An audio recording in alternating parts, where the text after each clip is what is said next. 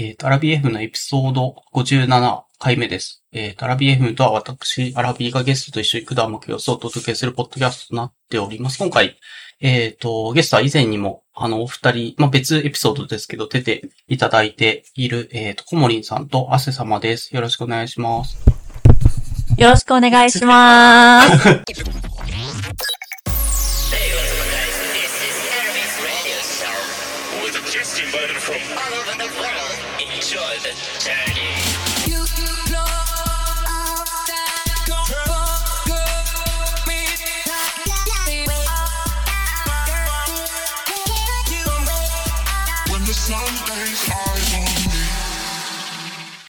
今、マイクが。わ今、今コモリンがマイクを倒しそうになって、しょっぱなから、ちょっと、やらかしそうになった。ーあ、そういう音だったんだ。なんかちょっと、なんだろうな。あの、音が乱れてたんで、ちょっとびっくりしましごめんなさい。前途多難。まだひどいな。出落ち感が半端ない。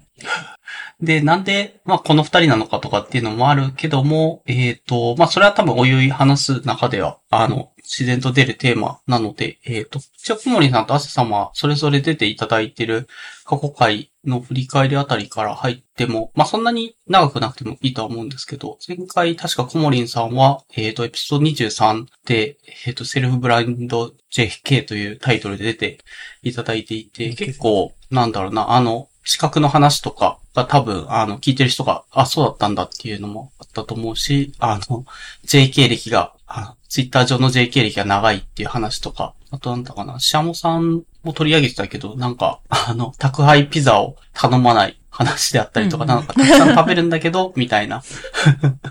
そう、そういうのは、あえて、欲には流されないぞっていう、なんかストイックな一面見え隠れしてた回だったかなと記憶してますけど、うん。なんか感想とか、その反響というか、ああったりしますかね？小森さん的に。まあなければ、そのままでもいいけあ、自分の回のって話ですよね。ど。うん、うん、うん。あ、でもなんかあ私、全然自分の回聞き直せてなくて、その、あんまり自分の声聞くのが嫌で、うん、そのうん。終わった後一切聞いてなかったんですけど、その、うんこの前あ、、なるほど。その、今回出るにあたって、その、振り返りが最初の方に出てたんで、あこれ聞かなきゃいけないんだなと思って聞き直したんですけど、意外と面白かったですね。そうか。そうなんです。なんか、すいません2倍速とかで聞いて、そしたら、その、自分の声じゃなかったんで、2倍速にしたら聞けましたね。ああ、うんうん、わかります。自分も2倍速ぐらいだとなんかハキハキ話してるように聞こえるから、結構普段も2倍速で聞いてますね。はい。うーん。あなそうです。なんかでも内容的には結構その、個人的にはいろいろ準備して、その、ちゃんと話題になるものをって考えてやってたんですけど、やっぱり聞き、うん一番聞いてて、やっぱ面白いなと思ったら、やっぱキャベツのところの話が、聞いてて面白いなって思って、やっぱその、感想のツイートとかでもあそこが一番多くて、でもあれ確かう、ん。事前に話すつもりなくてアドリブで、あ、そういえばと思って入れたやつなんですけど、やっぱなんかお、その事前準備には、その反応は比例しないっていう、ちょっと、まあ、やっぱりそうなんだなと思いました。なるほど。そうか、確かに、キャベツのね、あの、エピソード何人かから感想来ていたので、うんたうん、そうか、ポッと出たアイアイディアというかそういうネタの方が面白かったっていう、うん、まあいいんじゃないですかね、別に。うん。うんうん。そういう感じか。わかります。で、えっと、あと、一方、アセ様と、まあ、シシャモさんと、あの、三人で収録した回のとこだと、まあ、基本的に、あの、おお互い三人漫画が好きだという共通語があったので、それぞれの、あの、おすすめする漫画の回で、ちょっと思ったより尺を、あの、長めに取らせていただいちゃったので、あの、アセ様とかにも随分負担をかけたかなというので、その説は、いえいえはい、そこ。いやもう、汗様は漫画のことはもう全然まだ話し足りないなぐらいだったので、むしろすみませんって感じでした。まだまだまだ話、話せるトークテーマいっぱいあるぞという感じだったんですかね。うん。そうですね。もう漫画、まあ、あと漫画だけじゃなくて多分アニメとか、あと小説とか、汗様結構、なんて言うんですかね、サブカル的なところでいろんなものに手出してきてるので、まあ多分シシャモさんもそうだと思うんですけど、そのあたりのこととかは結構もっと話せたかもなっていう気持ちはありましたね。そういうことだまっただあんのか。まだある。5時間経ってるけど、全然、話、話のが尽きないぐらいな感じになってて、これはやばい回だなとは思ってたんですけど、まだまだネタはあったという。最後の方だって駆け足だったじゃないですか、なんというか。そう、ちょっと駆け足でしたね。うん。そうか。ちょっともう、また、企画して話しましょうっていう回もあってもいいかもしれない。うんそうですね。ぜひ。うん。まあ、あと、汗様ししゃもさんと、あと、そ、そらさんでしたっけ？その3人で、あの、サブカル話をしてる様子とかももし、面白そうだなと思ってたんで、ツイッターのやりとり見てる感じと。うん。はい。あ、多分あの、この3人がちょうど、なんて言うんですかね。ゆあの、好きなジャンルっていうか、まあ、読んでる漫画のジャンルが近いところがあって、うん、うん、うんっ。て感じですかね。ソラくんがなぜか、あの、かなり年下なんですけど、アセ様とシシャモ様、年が、あの、近いんで、あれなんですけど、ソラくんは10歳ぐらい年下なんですよね。二人からしたら。うん。なのに、読んでるなんか漫画とか好きなアニメとかのジャンルが結構近くて、うん、なんか、それはそれで面白いなと。うん、なんか、そらさんから流れてくるおすすめのやつがすごい通好みというか、まあ、ちゃんと面白いから、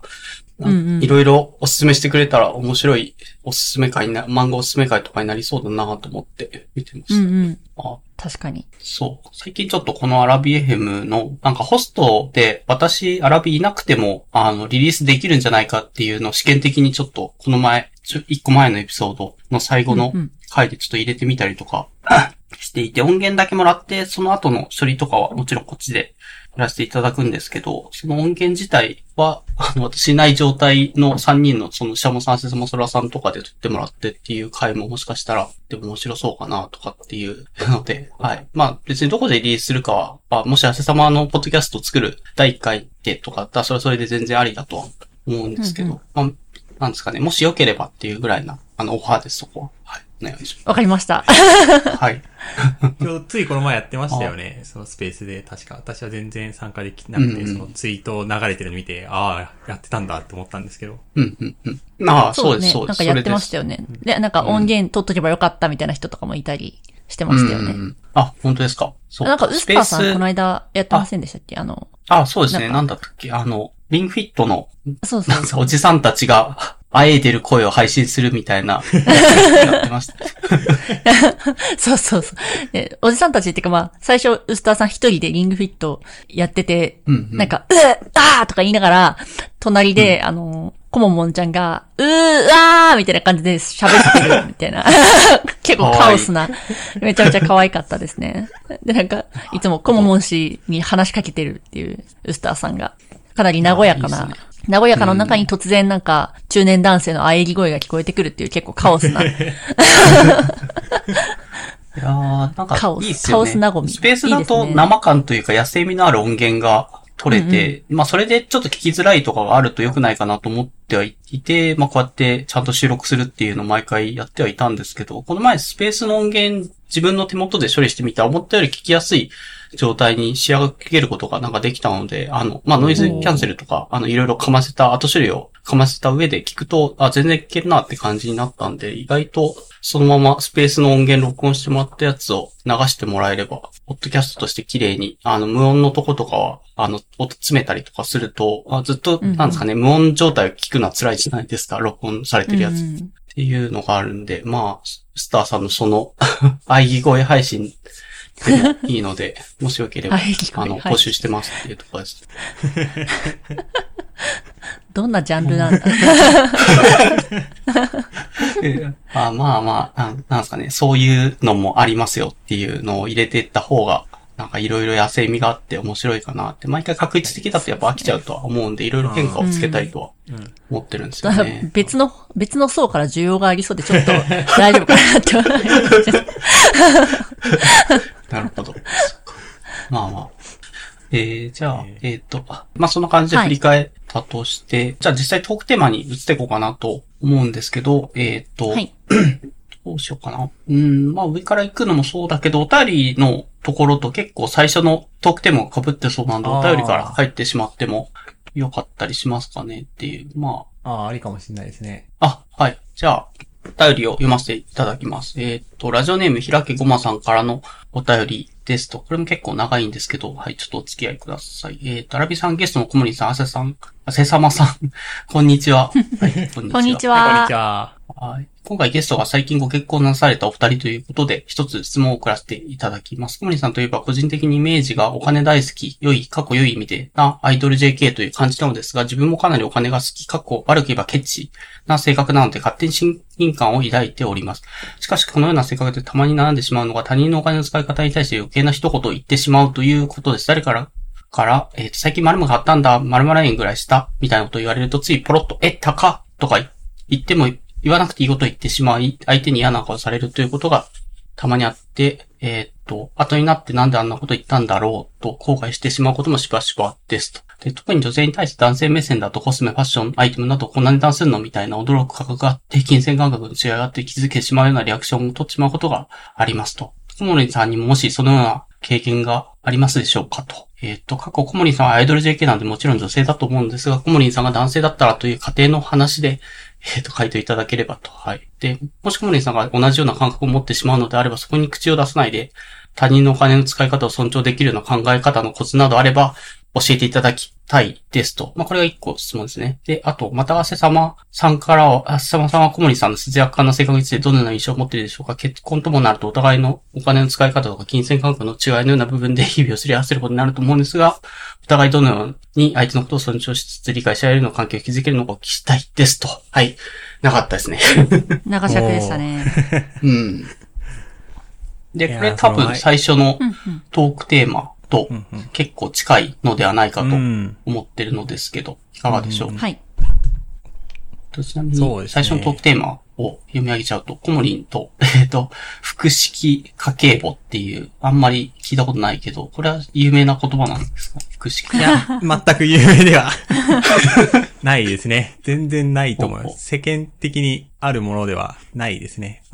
うんうんうんあそこら辺のちょっと解説あたりから、まあ、あの、回答は後でも多分大丈夫だと思う。うんうんうん。じゃあ簡単に頭出しということで、複式家計簿っていうのは、その、一言言うと、複式簿記で、その家計簿をつけてますよっていう話ですね。で複式簿記。はい。その複式簿記っていうのは、その、基本的に、まあ、ふ普通の簿記なんですけど、その、企業とかがちゃんと、その、帳簿をつけるときには、基本的に複式でぶ簿記っていうのを記録をつけるんですね。で、うんうんそれに対して一般的な家計簿っていうのは、そのお金がいくら入ってきて、で、お金にどれを使って、その、なんか今いくら残ってるみたいな、そういう形で、そのお金の管理しかしないのが基本だと思うんですけど、その、そうじゃなくて、その企業の、企業の簿記として、その、普通の会計のロジックを使って、その、資産とか負債とかを作っ、その、ちゃんと記録して、で、その BS と PL を作るみたいなことをしてます。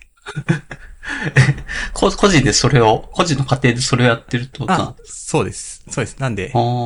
家こもり株式会社の決算をしてるみたいな、そういう話ですね。おーち、ちなみに、個人でつける、なんか、一般的な家計簿ってただ、いくら、あの、お給料が入ってきて、いくら使いましたとかって、それぐらいだけど、具体的にその、不式簿記形式になると、どういうポイントが違かったりするんですか？あー、そうですね。なんかいろいろ違うんですけど、なんだろうな、一番流れで説明すればいいんじゃない？流れ？なんか給料が入ってきてから、みたいな。ああ、その、簿記をやるとわかるかもしれないんですけど、じゃあ一応流れを説明すると、その、うん。例えば給料が入ってくると、普通は、その普通の単式簿記だと、その、給料でいくらいくらプラスで終わるんですけど、その複式簿記だと、その、給料がプラス入ってきたっていう情報にもう一つ、その、給料が入ってきたっていう、その取引に対して、その現金がその分増えましたっていう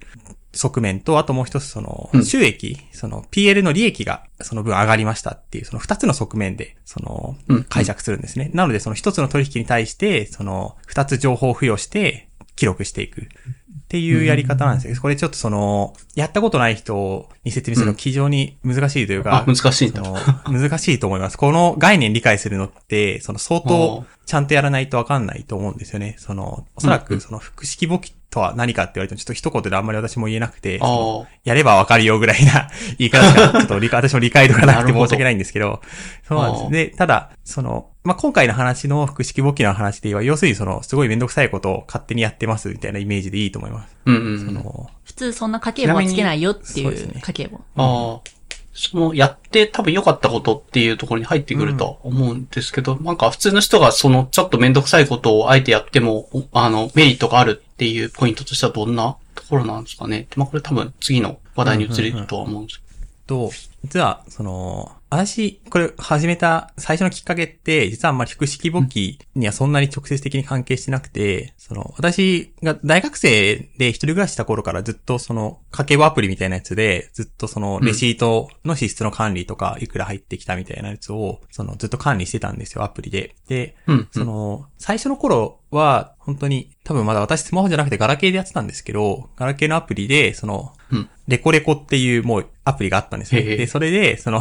レシートを取ると、その、レシートの数字をその画像から読み取ってくれて、その、この、例えばほうれん草100円みたいな、その、うん。人参100円みたいな、そのバーって、その、か解析してくれて、で、お店とかもその、電話番号から解析してくれて、で、記録をつけてくれるみたいなアプリがあったんですね。はい。で、私それでずっとちまちまやってたんですけど、で、それが、その、私が忘れたんです。確か、社会人になったぐらいに、その、別のアプリが台頭してきて、そのサービス終了しちゃったんですよね。で、や な、なくなっちゃって。2017年の3月31で終了って書いてあるから4あやっぱりそう年前と5年前ぐらいかな。に終了してます。。はい。で、それで、ちょっと、その、移住をせざるを得なくなって、で、今もそうなんですけど、家計簿のアプリって、その、えーマネーフォワードと、あと財務とかがあるんですけど、うん私はその、マネフォは、その、口座と連携できるとかいろいろ便利なんですけど、私ちょっとセキュリティ的に嫌だったんで、そういうのは嫌だったんですね。で、うんその別の方の財務って方を選んだんですけど、で、財務の方は、まあ同じように、その、写真撮って、その記録取れるっていうとこは同じなんですけど、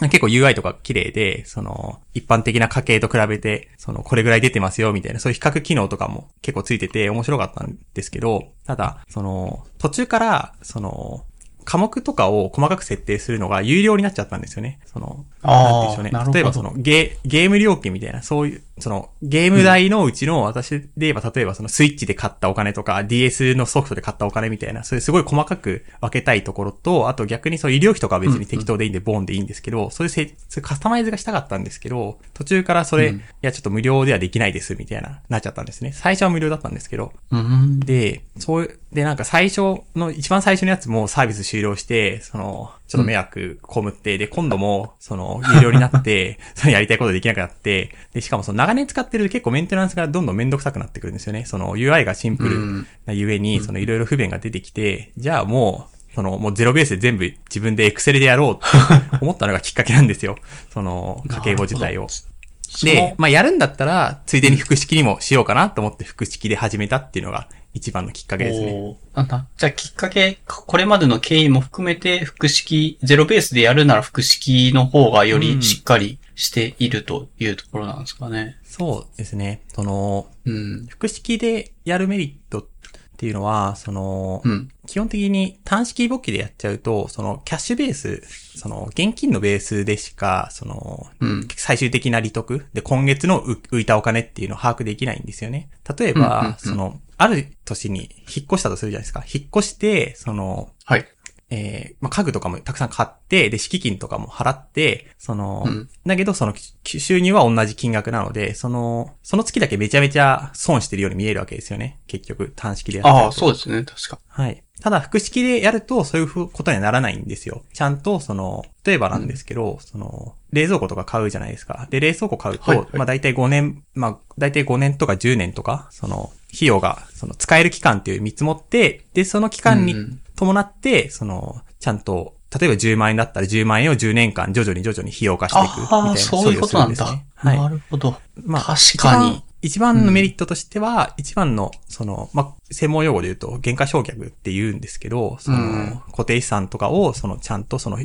ャッシュで出た年じゃなくて、その、うん。ちゃんと配分して、で、そういうことをすることによって、その、その月の自分の、その、ある意味、その、標準的な、その、そういう、その、キャッシュの一時の増減に影響を受けない、その、自分の標準的な利益、えー利益べ、利益の、その数値っていうのを把握しやすいんですよね。で、そうすることによって、その、自分の、その、ある意味、消費活動に対して、その、フィードバックを受けることができるんですよ。例えば、その、今月すごい赤字だったから、もう、その、あんまりもう、物全然買えないや、みたいな、その、例えばその、引っ越しの月の、その、収支だけ見ちゃうと、そういう判断になっちゃうんですけど、そうじゃなくて、あ、こその、はい結局その、まあでも今月はたまたまドンって出ただけで、それに対する便益っていうのは今後徐々に受けていくものだから、実際はもっとその利益が出てるわけなんですよね。で、それに対して、消費活動っていう判断ができるので、じゃあ別にそこまで変える必要ないなとか、いう判断ができるっていうのが、一番それが一番のメリットですね。そう、それ、すごい、あの、なんだろうな、つけ、全部つけられればすごい便利そうなんですけど、どこまで冷蔵庫とかは確かに10年とかって一般的にどれぐらい使えるかっていうのが分かってるから、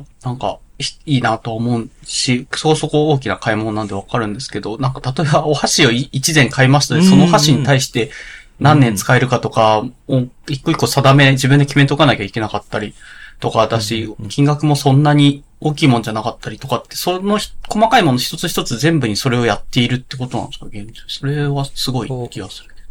じゃあですね、それは、そういうわけでは全くないですね。とあそうなんだうんそういうその原価償却するものについては、私はその、1万円のラ、1万円というラインを決めているので、あ、LINE 1が。万円以上のはいものについては、その、固定資産計上をして、そういう費用配分を、うんその、ちゃんと計算して、その、使う期間とか見積もって、うんその、徐々に落とすみたいなことをしてます。なので、1万円以下のものは基本的に即座に落としちゃいますね。あ、はいはいはい。よく、そうですね。会社とかでも、あの、な、いくら10万円以下なら、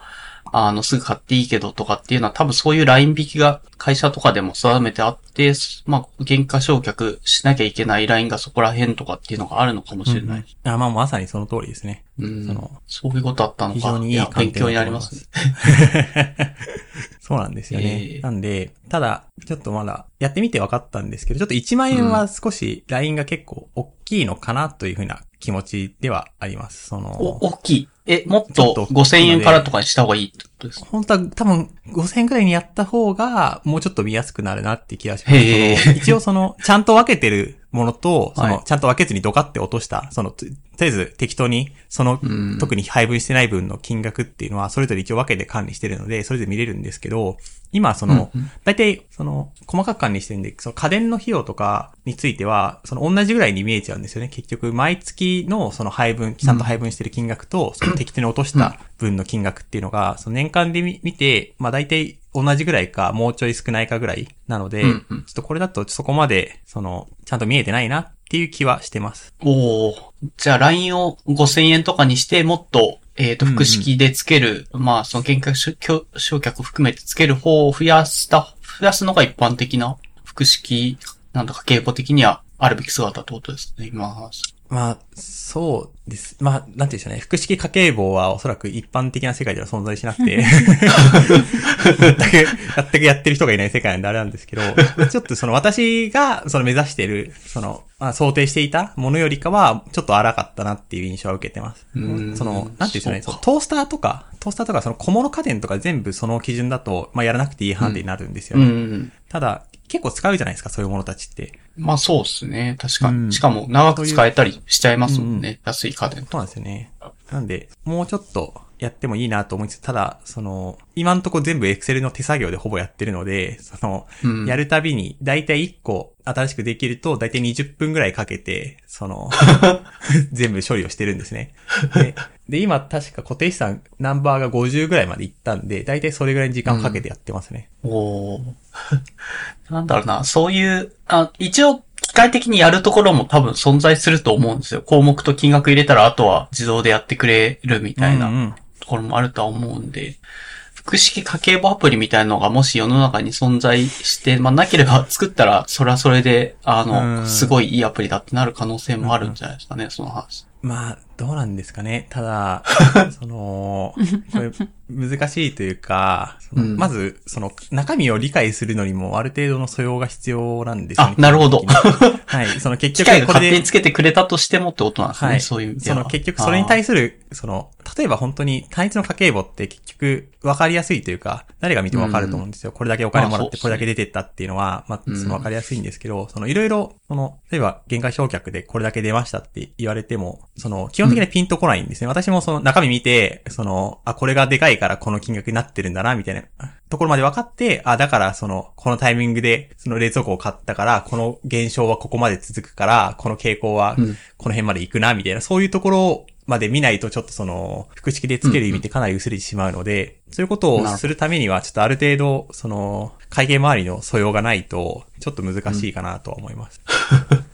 ちなみにその複式はさ、簿記の3級とかでやるやつ ?2 級？えーっと、ただ、その、やっぱり企業じゃないので、そんなに難しい簿記の理論は使わないんですよね。なので、一応、その自分でつける、その日々の帳簿をつけるっていう意味では、まあ、日級、今の日級ちょっと難しいんであれですけど、日級に受かんないレベル、まあ普通に、普通にやって2級合格点をちょっと取れる、たまに取れますぐらいのレベルでも一応ついていける気はします。おー。なるほど。う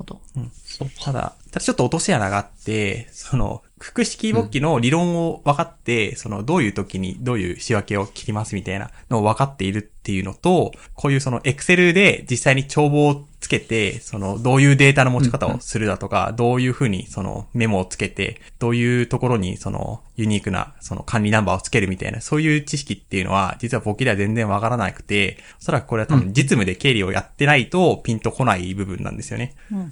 なあ、そうなんですね。理論だけじゃそうなんですよ、あんまりうん役に立たないみたいな、見たとこ理ろ。論は、うん、何かが起きた時に、その、まあ、会社で、じゃあこれつけてねって言われた時に、その、その付け方がわかる、その、最終的な形がわかるっていうところまではわかる、その、カバーできるんですけど、じゃあ具体的に、その、システムにどういう風に数字を入力しますかとか、その、どういう、その、最終的に、その、どういう、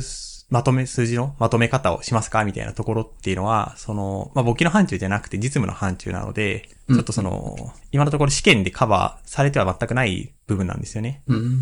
なんで、なるほど。その、私のこの付け方っていうのは会計士とりかは、その前の職場の普通の現場の経理の頃の知識を使ってることが多いです。うん、うん。うんじゃあ、ちょっと違う、そこの実践寄りな付け方になっていて、そっちの方が実践的には、まあ、使い勝手は良かったりするって感じなんですかね。そうですね。多分、何もやんない状態でよしってやろうとすると、だいぶ、だいぶ試行錯誤が続くんじゃないかなって気はします。そうか。いやー、えでもでもそういう知見は意外と、なんか世の中的にも需要がありそうな気がしますけどね。その付け方みたいなのを、うん例えばブログかなんかにしっかりまとめて、誰でもこれを頑張って、まあ、例えばこの前提知識がいるっていうところも含めて、ここまで分かった人に対して書いてますよとかってやれば。もしかしたら世の中にも広まったりするのかなって気がします。まあまあ、あまあ、白というわけではないですけど、まあ、うんまあでも、どうなんですかね。でも、ただ、ここまでやって、その、結局一番の肝のところは、特に原価償却の部分だとすると、まあそれって別にわざわざ単複式でつけなくても、その、まあ算数なんで、一応数字出すことは全然できると思うんですよね、みんな。はいはい。なので、その、まあ、厳密にやらなくていいのであれば、その、例えばふ、普通に単式で簿記つけた上で、で、そこからそういうところの調整を少しだけするみたいなやり方で、うん一応カバーできる気はします、正直。あ、なるほど。そんなにプロ向けじゃなくてもいいんだったら、その算数でできる範囲ぐらいで直感で、あの、原価償却っていう概念を、あの、普通の家計簿アプリとかにも導入するみたいな機能がプラスアルファであれば、それで賄えちゃうんじゃないのかなって話です。まあそうですね。できるかもしれないですね。ちょっとその、まあ何を達成したいか次第だと思うんですよね。その、うん私の場合は、うん。はいはい。その複式でつけた後見てるのは、その標準的な利益と、あとその、その、まあ、10年とか20年とか先の、そのキャッシュフローのプランとかを考えるのに、そのちょっと参考にしたいっていうのもあるので、その、結構見てる範囲が長いんですよね。その、一応その、老後10年の後、はい、老後の話とかの、その、最終的に、まあ、これだけは資産持っときたいな、みたいな話を考えるときに、まあ、普段の、その、あ普段の財政状況とか。で、その、それをやろうとすると、要するにその、毎月の、その、キャッシュとか、その預金だけじゃなくて、一応その年金で今、その、まあ、イデコやってたら、うんイデコの資産とか、あと株式の資産とか、そういうものも、その、含まれ、含んで、その、解釈しないといけないので、まあ、そういうとこをかなり見たくてやってる感じですね。うーん。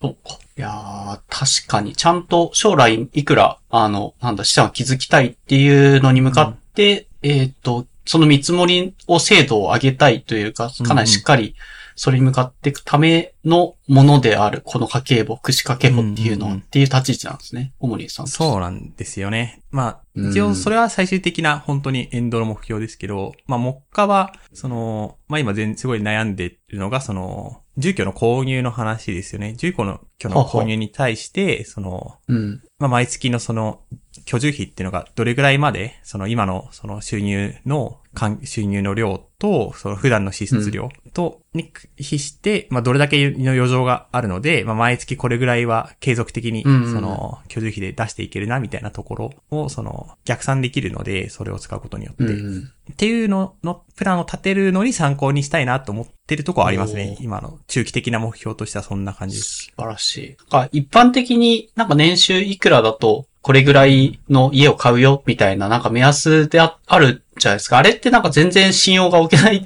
というか、どうやって計算してんのかよくわかんないなっていうのは個人的に見ててあったんですけど、ちゃんとこうやって計算した上でこれぐらいのものを買えるっていう、見積もれるんだったらそっちの方がすごい信頼できるんで、いや、めっちゃいいじゃないですか、福祉家計簿。ええまあそうなんですよね。で、その、特に賃貸じゃなくて、住居を購入するって風になると、もうそれこそその、まあ、ローンの支払いが毎月あるので、そんなに、そうんうんのう、ん。意識はしないと思うんですけど、基本的にその大きい資産をドカンと買って、で、それを徐々に焼却するっていう取引になるんですよね。その、20年、はいはい。30年使うものなので、で、それってまさに複式で見た方が、その、経済実態に合う数字の出し方ができると思うんですよ。うんで、そおそらく。そういう面でメリットの、例えばまあそれだけ管理するのはある意味大事、いいんですけど、まあ他の部分もちゃんと資産とかも、負債とか BS 作って立てて、で、全体で見た、その、うん。外、なんていうんでしょうね、全体で見た自分の財政状況っていうのをその判断するっていう点で、その、複式でつけるっていうのは、まあメリットがあるんじゃないかなと思って、まあちょっとどこまで続けるかわからないんですけど、正直。うん。あ、ちなみに今何年目なんですか？それつけ始め。えっと、ちょうど1年、6ああ月、去年くらいから6月ぐらいからですね。その、なんなら前回話した時は、まだ始めたばっかりぐらいだったんで、まだ、その、ちょっとネタとして温まってなかったんで、今話さなかったんですけど、うんちょうど1年弱ぐらい経ちました。で、1年弱やった、その、最後におすすめ0%って書いてある。やった結果おすすめはしないのこれ。すごい良さそうに聞こえたけど、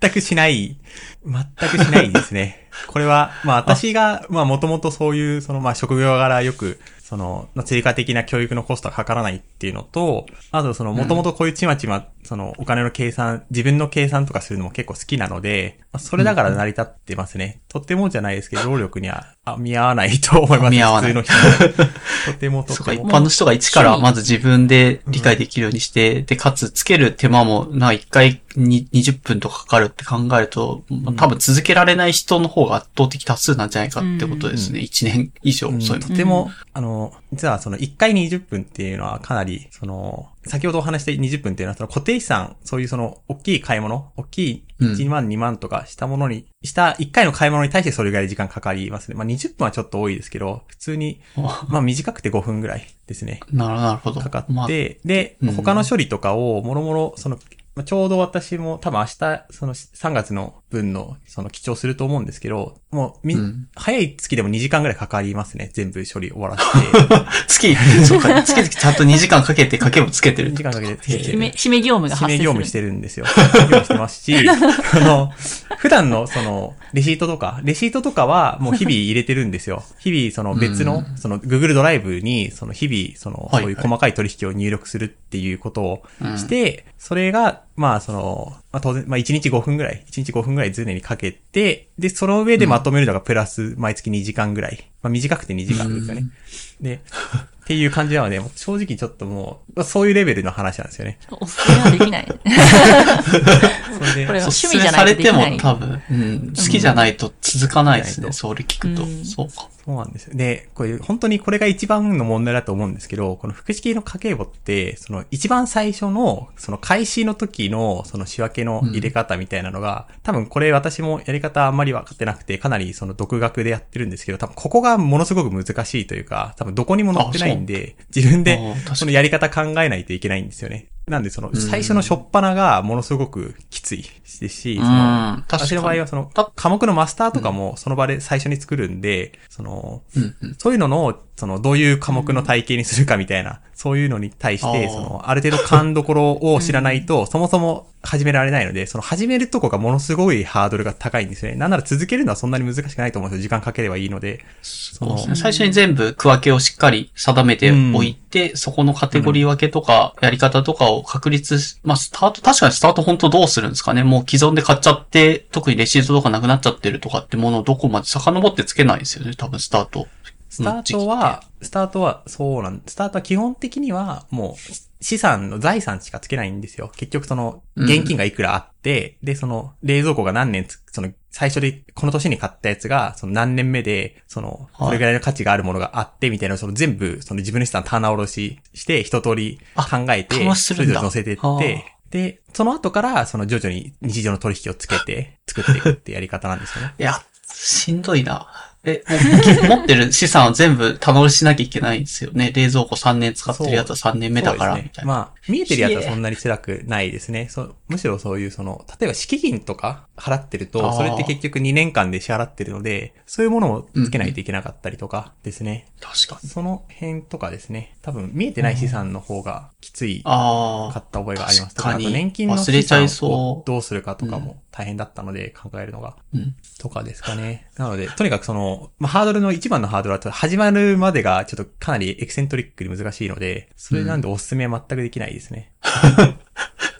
いや、でも、興味深くはあるし、うん、ある意味、ちゃんと将来資産形成をするっていう時、結構資産形成で、なんか老後何千万必要なんですよとかって話だけはめっちゃ聞くんですけど、そう。じゃあどう、具体的にどうしたらいいのっていう答えがよくわかんねえなと思ってたけど、うん。ちゃんとこういうね、あの目印というか、羅針盤みたいなものを自分で構築しておけば相当精度は上がるんだろうなっていうのは聞いててうん。思いましたね。そう。うん。いや、よ、良いこと、良いことだと思うけど、できるかっていうとちょっと、うん、なかなか厳しそうだなっていう まあ。感想を持ちました。まあ確かにちょっとお話ししてて、その、まあある程度そういう複式のエッセンスを、その、簡単に取り込めるようなやり方があれば、もしかしたら流うん行るかもしれないですね。ちょっと考えてみてもいいかもしれないですね。うんある程度実績を貯めて。そう、そうですね。実際やって、何年かやった結果、これだけで十分ですよとかまで落とし込めたら多分一般の人を受けするような、まあ本一冊書ける気はしますけどね。この、小森式みたいな。まあどうなんですか？ただ、プラン JK が教えるみたいな、たった一つ。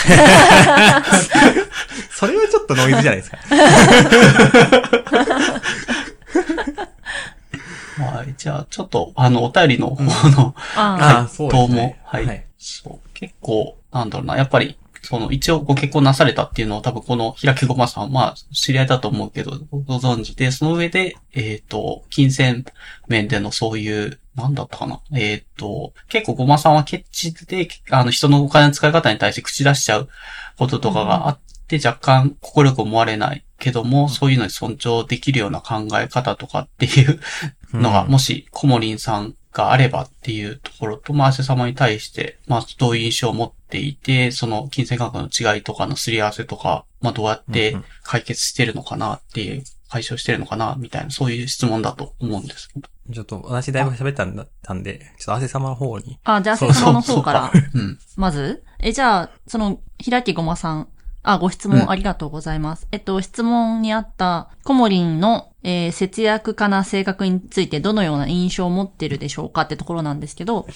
うん汗様はですね、あの、ちょっと、まあ、ごまさんと、あの、あんまり、あんまりというか全くちょっと存じ上げないので、ちょっとどのような方かわからないんですけど、汗様はちょっとお金の管理がちょっと果てしなくずさんなところがありまして、なんか本当学生時代とかも、なんだろう、あの、学生時代アルバイトしてたんですけど、かなり、うんなんだろう、収入がああったんですよね、バイトの。で、その収入で、なんか年間多分100万円ぐらい稼いでたと思うんですけど、なんか、そのうちの90万円がどこに行ったかわからないんですよね。っていう。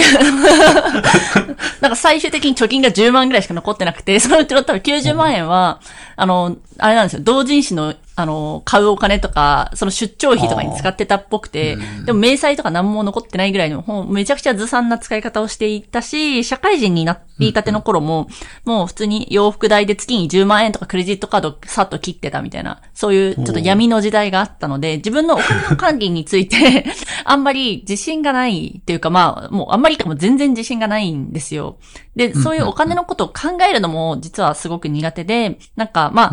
なんていうんですか、若い世代、まあ若い世代だけじゃないかもしれないけど、やっぱりその老後2000万貯金しないと厳しいよみたいな時代になってきて、今、まあイデコとかニーサとかみんな、みんな大体やって、やろうよみたいな流れになってると思うんですけど、そういうのも全然やってないし、なんだったらなんか生命保険とかも全然加入してないみたいなところなんですね。お金の管理が下手、下手とかもうやりたくなさすぎて。なので、うん。あの、コモリンみたいな、まあ、あの、お金の管理しっかりしてて、で、しかも、ま、なおかつ節約家な、あの人と、まあ、結婚できたのはとても自分にとってはメリットだなと思っていて、あ、なんか横ですごい踊ってるんですけど、今。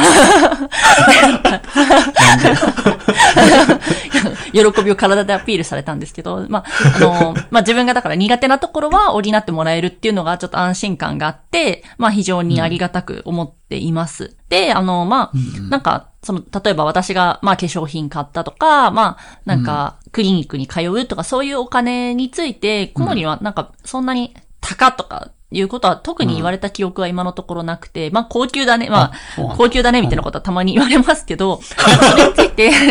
特になんか咎められるっていうか、なんか、あの、うん。こういうの、ちょっともうちょっと節約した方がいいんじゃないみたいな話には今のところなってないし、うん。なんか、その、なんだろうな、その、本当に必要なものについては、うんコモリもそんなケチケチせずに、ちゃんと買うタイプだと思ってるので、あそうですね。もう全然めっちゃケチってわけじゃない、ないっていうか、その、いや、こんなもん買えないよみたいな、貧乏みたいな生活ではないと思っていて、必必要なものについてはちゃんとお金を出そうねっていう考え方だとは思うんですけど、ただまあ買うときは何よりもお得に買おうねって言って、ま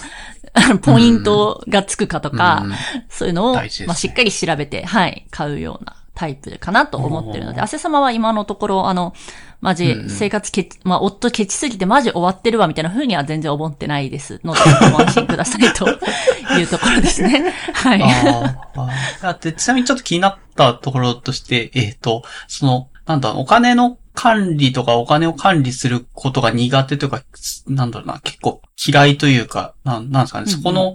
感情みたいなのは昔からって、なんなんですかね、それって、な、なんでな、なんですかね？というか、まあそうめんどくさいからみたいな、そんな感じですかね。自分もそんな得意な方ではない、ないと自分は自負してはいるんですけども、えっと、まあ確かにめんどくさいなっていう、家計簿つけようと思ったことはあるけど、結構手間でなんかできなくなっちゃうっていうのは個人的な、あの自分の管理力のなさみたいなのもあるんですけど、私も別に管理力ないわけではなさそうだけど、な、純粋に好きじゃないと。か。ああ、多分純粋に好きじゃないんじゃないかなと思いますね。汗様、あその、本当にもう幼少の頃に遡るんですけど、幼少期って周りの子供たちは結構 お小遣い制で、まあ月にまあ500円とか1000円とかもらって、それをやりくりして、多分生活してると思うんですけど、汗様の家お小遣い制じゃなくて、なんか欲しいものがあったら親に行って買ってもらえるかどうか親に判断してもらって、結果買ってもらえるか、まあ我慢するかっていう感じだったんですよ。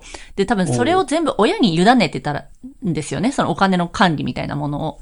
だから、その自分でお金をこれだけもらったら、そこからどれだけ、どれぐらいずつ使えるかとか、そういう、なんていうんですか、支出のセンスみたいなものが、うん。養われなかったっていうのがあるのと、で、しかも、はい、高校生からしかもアルバイトしてたんで、なんかその若いうちにお金を手に入れちゃうと、なんか周りの人は全然アルバイトしてなかったんで、なんか自分だけお金持ちになったみたいな気持ちになって、もうガツガツ使っちゃってたんですよね。で、そういうのがあったので、なんか、なんだろうな、あんまり、そう、ななんか考えようと思ってこなかったって感じですかね。そのお金をどうやって使っていくかについて。で、家計簿つけようと思ったことは、そもそも汗さんはないんですよね。そう。そもそも多分お、切符がいいっちゃ切符がいい。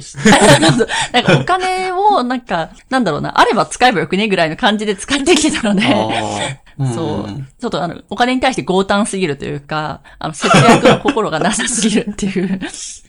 ところですね。もうなんか、でもなんかよく若い時の、なんですかね、若い時にわざわざ節約してお金をなんか100万円貯めるとかよりは全然若い時は使い切った方が自分の経験とか何かしらになるから、お金の使い方としてはいいよっていう説を唱えてる人もいると思うんですけど、なんか、そ、そういう説を汗守った上でやってるわけではないって感じなんです。もう初めからナチュラルに強胆だった。うんナチュラルに強胆。ナチュラルボーン強胆です。どうなのかなうん。だ結構なん。か難しい話題だなと思って、若い時に本当になん。か切り詰めて、本当にやりたいこととかそういうのにお金使わない人とかも、それは逆にもったいないなとかって思うん。ですけど、あの、まあ、それに比べたら、あの、お金自体はまだたまん。なかったかもしれないけど、経験に、あの、変わったと思えば、全然元は取れてん。じゃないかなって思ったりはするけどっていう。そうですね。まあ、汗様ちょっとあれですけど、あの、実家が割と太めで、お金にそんなに困ってこなかったんですよね、若い頃は。それで、あのー、大、まあ大学じゃないな、あれは、社会人か。社会人になってから自分のお金で暮らすようになってから、急に、あの、そのお金の使い方がわからなすぎて、うんあの、めちゃくちゃもう貧乏みたいな、もう毎月残高3000円みたいな生活してたんですよ。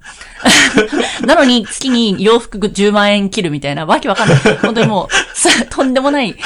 生活をしてた時代があったので、なんかその、まあ、ゆ、割かし豊かな生活をしたのと、その、貧民みたいな生活してたのの、両方経験してるので、今は、なんかどっちか、まあ、お金に対する感情的には、まあ、フラットになったっていうか、そんなに、あめちゃくちゃ豪華なもの買いたいっていう気持ちもないし、なんか、んまあ、ある程度、ちょっと苦しい生活だったとしても別に全然、あの、残高3000よりは全然マシだなって思える 心があるので、まあ、全然あの、今、あの、厳しい生活してるわけじゃないですけど、まあ、あの、まあ、昔のその経験を経た上で、まあ、今は割とフラットな感じというか、お金にそんなに執着心がないんあ。で、うん。はいすごい。まあ、小森みたいな人に計算してもらうのがいいかなと思ってますね。あの、さっきの複式家計簿の話とかも、汗様一切何も分かってないので、あの、なんかそもそも募金も取ってないし、仕分けって何っていう話なので、まあ、小森に任せときゃなんとかなるかぐらいの感じで、ちょっと全部丸投げしてしまっております。うん。まあでもお金使うときの、なん、なんですかね。これだけ使ったらちょっとまずそうかなみたいな、若干直感的な感性というか、き金銭感覚みたいなのは一応その両方の時代を経て、あの、ひ貧民時代と富豪時代というか、まあその豊かな時代を経て、多分養われてはいて、今何か買うときもちょっとこれはさすがに出費がとかっていうのはあった上で物を買われてるから、多分小森さんも見ててそこまで、こう、あ金銭感覚やばいなって感じじゃなくなってるんじゃないですかね、アシサム自体も。今の話聞いてるかそうですか？ああ、まあ全然、大丈夫ですか？全然。なんかそんなにコモリンがストップかけることうん。ない気はするかな。まあ、そうなんだ。うんでも、基本的に、その、なんか買う前には相談してくれるので、まあ、それ、うん基本的には、うん、まあ、実、うん、うん、まあ、とにかくそうですね。じ結構、その、事前に寝ってくれるので、うんう。うんん。それがありがたいですね。で、基本的に、その上で、そんなに、うん。その、止めることはないと思います。別にそんな、うんなんか一発で10万とかの相談を受けたことがないですね。基本。まあ当たり前です。じゃあ当たり前ですけど、そんなに、まあ、そうっす。それは、そうですね。それちょっとその、コモリンストップが入ってしまう可能性が高いですけど、うん。まあ、コモリン的には別にその、お洋服でも数万のお洋服とかなら、まあそこまでうん。特に止める必要はないかなと思ってるので、うん。まあ、そうっすよね。うん。なの、おおまあ結局その。継続的に見ても別にそんなに大きく使ってる印象はないですね。うん。もうすごい。ちゃんと、今もう汗様は、うんいろんな時代を経て、多分養われてるんですよ。感覚が。そうですね。今なんか、もう、あの、あと家の経理がコモリンなんで、その経理の人にやっぱり許可取らないと、物って買えないじゃないですか。だからちゃんとそうですね会社とかはそうそうそう。会社もそうじゃないですか。なんか買うときは申請必要じゃないですか。だからまあ、うんとりあえず先に申請して、あの、これ買ってもよろしいでしょうかっていう倫理を通して買うようにしてますね。うん。はい。そうか、強いな講師ともに。うん。ちゃんとでも、必要なものとか欲しいもの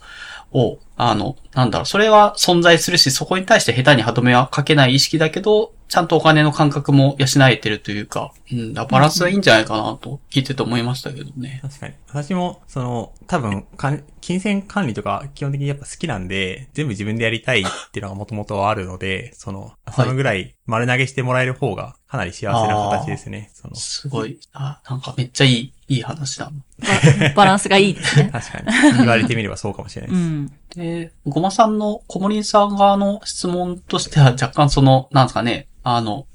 ケチな感性を持って口出し、うんうんごまさんは口出しちゃうっていう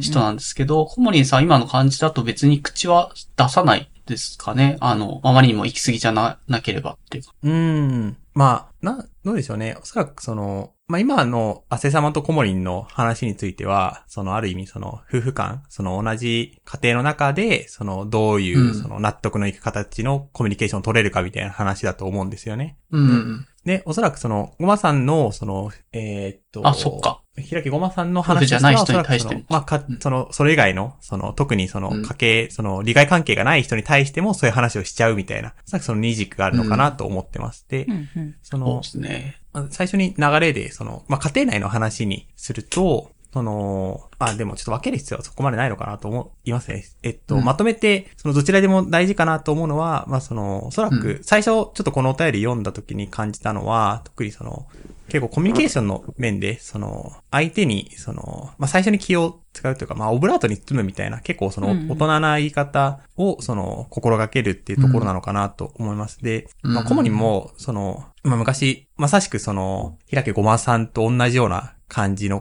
頃、まあ特に大学生の頃とかは、そういうのをあまり気にしてなくて、その、客観的な事実として、その、その家計状況に比べて高いみたいな、いうのがあると、うん。そういうその、否定的なコミュニケーションをよく取っていた時代がありますね。その、自分の感覚とずれてるとか、その、まあ一般的な、その、まあ常識っていう言葉はちょっと難しいので、あれなんですけど、うんまあ自分の常識と離れている行動に対して、そのかなり否定的な、その、反応を示すみたいなことは、そんなに、その、っていうところもあったんですけど、まあちょっとある程度年を重ねるにつれて、その、まあそういうのでちょっと、その、社会的にうまくいかないことが多いというか、むしろその、うん。なんて言うんでしょうね。一過性のコミュニケーションであるならば、その、まあ、別に本音で答える必要基本的にないかなっていう形の、うん。っていうのを思っているので、まあ、そういうものに関しては、うん。その、まあ挨拶と一緒のベースで、その、まあ、定型文とかでも全然いいので、そういう、うん。その、とにかく、その、相手をむやみに、その、まあ、た自分が正しいと思っていることは大事だと思うんですけど、まあ、とはいえ、その、相手に伝える際は、その、いきなり、その、相手が受け取りにくい否定から入るのではなくて、もうちょっとその、オブラートに包んだ言い方っていうのも、その、まあ、金銭に限らずだと思うんですよね。その時間感覚とか、うん。その他、まあ、いろいろその、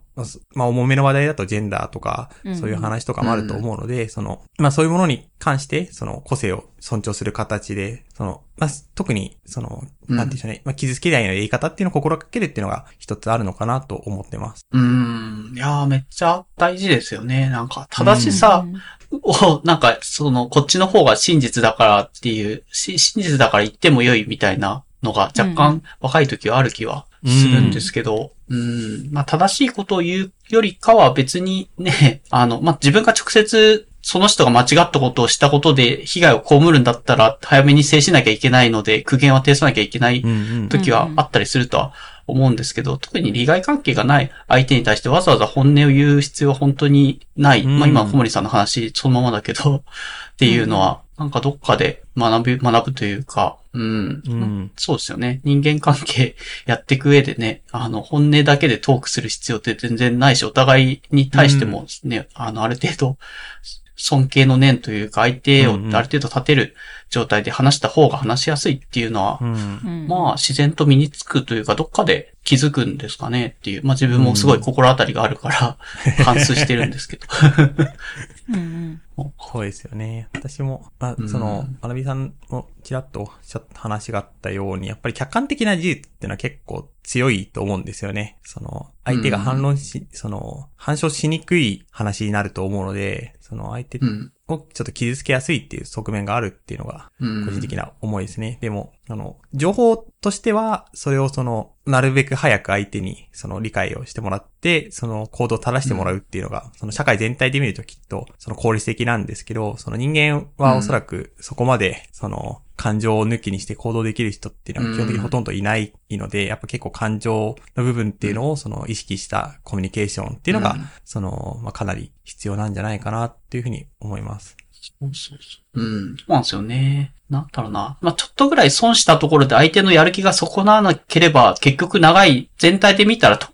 あの、物事は進んだりとか、いい方に向いたりとかすることの方が、全然多いですよね。うんうん相手がちょっと、まああの、お高いものを買って、あの、お金をこ一般的に見ると若干浪費してるな、みたいなところがあったとしても、その人が幸せだと思ったりとか、その人がすごいうん、それに価値を感じてるんだったら、それはそれで全体で見たら多分、プラスなんじゃないのかっていうのを理解できれば多分高、高いとか言わないと思うんですよね。うん。まあ、高って言っちゃったらその後に、でもここうんすごいかっこいいねとか、うんこれ素敵だねみたいな感じで褒めればカバーできるような気もするんで、ああ。なんか高いからこそ何か価値がついてるんだっていう風にカバーすればうん。いいんじゃないですか？言っちゃったら。うん。確かうに。ん。まあ確かに。あ、汗様感情がバグってるんで、高っとか言われても、え、そうそう、高いんだよね、みたいな感じになっちゃうんで。ちょっと、あんまり参考にならないかもしれないですけど、高かったんだよね、みたいな。ニヤニヤみたい汗様がな。強すぎるんだよ。結構一般的にはちょっと傷ついちゃう人も、うん、なんか自分の判断が間違ったのかなって思うけど、うん汗様はもともと判断がブレないから別に高いって言われても、あーまあそれは相手がそう思ってんだなっていううん受け取り方ができちゃうので強いんですよ。うんその そうですね。強だって相手はあ、そう、高いって思うんだ。そう、そうなんで、実は高かったんだよね、ニヤニヤみたいな感じで 思うだけなんで、全然傷つかないっていう、まあ、ちょっと特殊な人間なんですけど、世の中にはそう、き高って言われたら傷ついちゃう人がいるんですもんね。気をつけないと。確かにな。うん、まあ難しい。ど、どの程度ならいけるのかって結構人にもよるから、相手のうん性格を見は、見定めて、まあそういうきつめな言葉を言うのは投げかけた方が、あの、んいいんじゃないのかなという気はしますかね。そうですね。はい。そうですね。のじゃあ、まあそんなところで結構長めなお便りで、なんですかね、うんうん直接的な、なんだ、ピンポイントな、なん質問をいただいたんですけども、あ、多ちょっと一分これはこれで個だけ大丈夫はい。そのアドバイスとして使えるなというふうに思ってるのは、その語彙を増やすっていうのが、そのいいかなとも思ってて、まあ、言い換えの語彙とか、その相手をその褒めるとか、その、無難な受け答えの語彙を増やしていくっていうのが、その、まあ、別にうん自分で納得しておかなくてもある程度準備できる範囲だと思うので、うんうんこれはいいかなと思ってます。もう、その、おそらく小ノートに出てて、さっきも出ていた、その、うん。例えばその高って思った時には、すごい高級なんだね、みたいな言い方をするみたいな、うん。とか、うんうん結。構思思い切ったね、みたいな、そういう言い方？っていうのは、おそらくその、まあ、自分が思ってることを、その、変換して伝える、編曲的な表現だと思うので、その、かなり共闘じみてる発想かもしれないんですけど、そういうのは、その、身につけられ、後天的に身につけていけるものなのかなとは思います。うんうんうん。んあれ小森さんって京都の人じゃないですよ。全然関係ないです。よかったよかった。京都人だとまた一つ、あの、フィルターを通さないと痛い目見る。確かに。そうですね。ちょっと彼らはもっとすごいですよね。うん。そう、ギアが一段なんか違う気がする。結構難しいんで。うん。うん。まあ、ほどほどの京都人っぽいそういうね、あの、ニュアンスで言うんだったら別に相手を傷つけないし、表現が柔らかくなるから全然ありだなとは思うんですけど、うん度が過ぎると逆に相手傷つける気がするから。確かに皮肉みたいにね、なっちゃうから。確かに。そうそうそう。ブブ漬けみたいになっちゃうからねうん。そうなんですよ。まあ、まあ、ごまさんは多分こんだけ文章が書けるので、あの、語彙を増やすことはそこまで難しいとは思えないので、うんうんまあなんか言い方一つで相手の受け取られか、受け取りやすさっていうのは全然変わるとは思うので、うんなんかそれはダメだよって言われるよりかは、ここもっとこうしたらすごい良くなるよとかの方が全然受け取りやすいとは思うんですよ。アドバイス受ける側としても。そういう、あの、前向きに訂正したりとか、前向きに相手の何かを、あの、なんだろうな、表現したりっていうのを増やせるように、語彙を増やせば多分うん。解決するのではないかとっていう非常に実践的なうん回答をいただきました。おじゃあ、一旦お便りは良いかな。じゃあトークテーマ二つ目の方に行きますかね。これも多分、はいあの、ご家庭の中の、今度はまあお金じゃない方の話かな。そっちの。うんうん。はい。えーっと、あ汗こもり家の家事分担の話をお願いします。はい。じゃあこれちょっと、汗こもり家の家事分担についてなんですけど、あのー前のポッドキャストでも話してたんだっけ？あの、コモリンはですね、家事が割と全般できる男性で、まあ、あの、自分で毎日弁当を作って持ってってたとかもあるし、だから、はい、料理もできるし、あのーうん。なんだろう、掃除とか洗濯とかも全然苦、うん苦なくというか、まあ、ふまあ、ある程度普通にこなせる男性なんですよ。で、まあ、汗様もまあうん、普通に、まあ、家事は、や、まあ、やるタイプなんですけど、なので、まあ、あの、お互い家事は、まあ、分担して、あ、じゃあ今日洗濯やるね、みたいな、とか、じゃあその間洗い物してるね、みたいな感じで、まあ、分担しているような形になっています。まあ、こういう家庭、だいぶ増えてきたかなと思うんですけど、うちも、まあ、漏れなくそういう感じで、で、まあ、ただ、お互いにちょっと得意不得意みたいなところがあって、えっ、ー。まあ、コモリンはでも多分結構フラットに全般できるはずなんですけど、たまにちょっと料理がうん。カオスな、なんか、それは、汗様の多分料理のクオリティとかそういう求めるのが高いっていうのもあるから、お互いやっぱ得意不得意絶対あるとは思うんで、うんうん汗様の方が強いんじゃないですかね、料理に関して言うと。まその能力が高いというか。うん。いや、いや、多分、えいやいや多分ですけど多分ですけど、多分コモリンは、これはその小さい頃から言われてたんですけど、結構その、舌がバカなんですよね。その、結構何でも食べられる そうだし、逆にその、味そんな分かってないんで、まあ、とりあえず火通って、なんか、その、うん。それっぽいことになってれば大体食べられるので、その、標準よりも結構その、何でも食べられるんですけど、汗玉はどっちかっていうと逆に標準よりも、その、うん。その、食に対するモチベーションってそこまで高くなくて、はいはい逆にその味とか見た目とかをその付与した上で何か食べたいっていうタイプなので、うんその総合すると結構差があるんですよね。そのそうですね。食事に求めるクオリティに。モチベーションがね。はい。なるほど。うんうん。あの、でも本当にコモリンは舌がバカで、だいたいなんか8割ぐらい美味しいで、お美味しいなんですよ、感想が。口に入れた瞬間に美味しいっていうのがまず先に来ちゃって、これが何の味かがその後に来るので、なんか、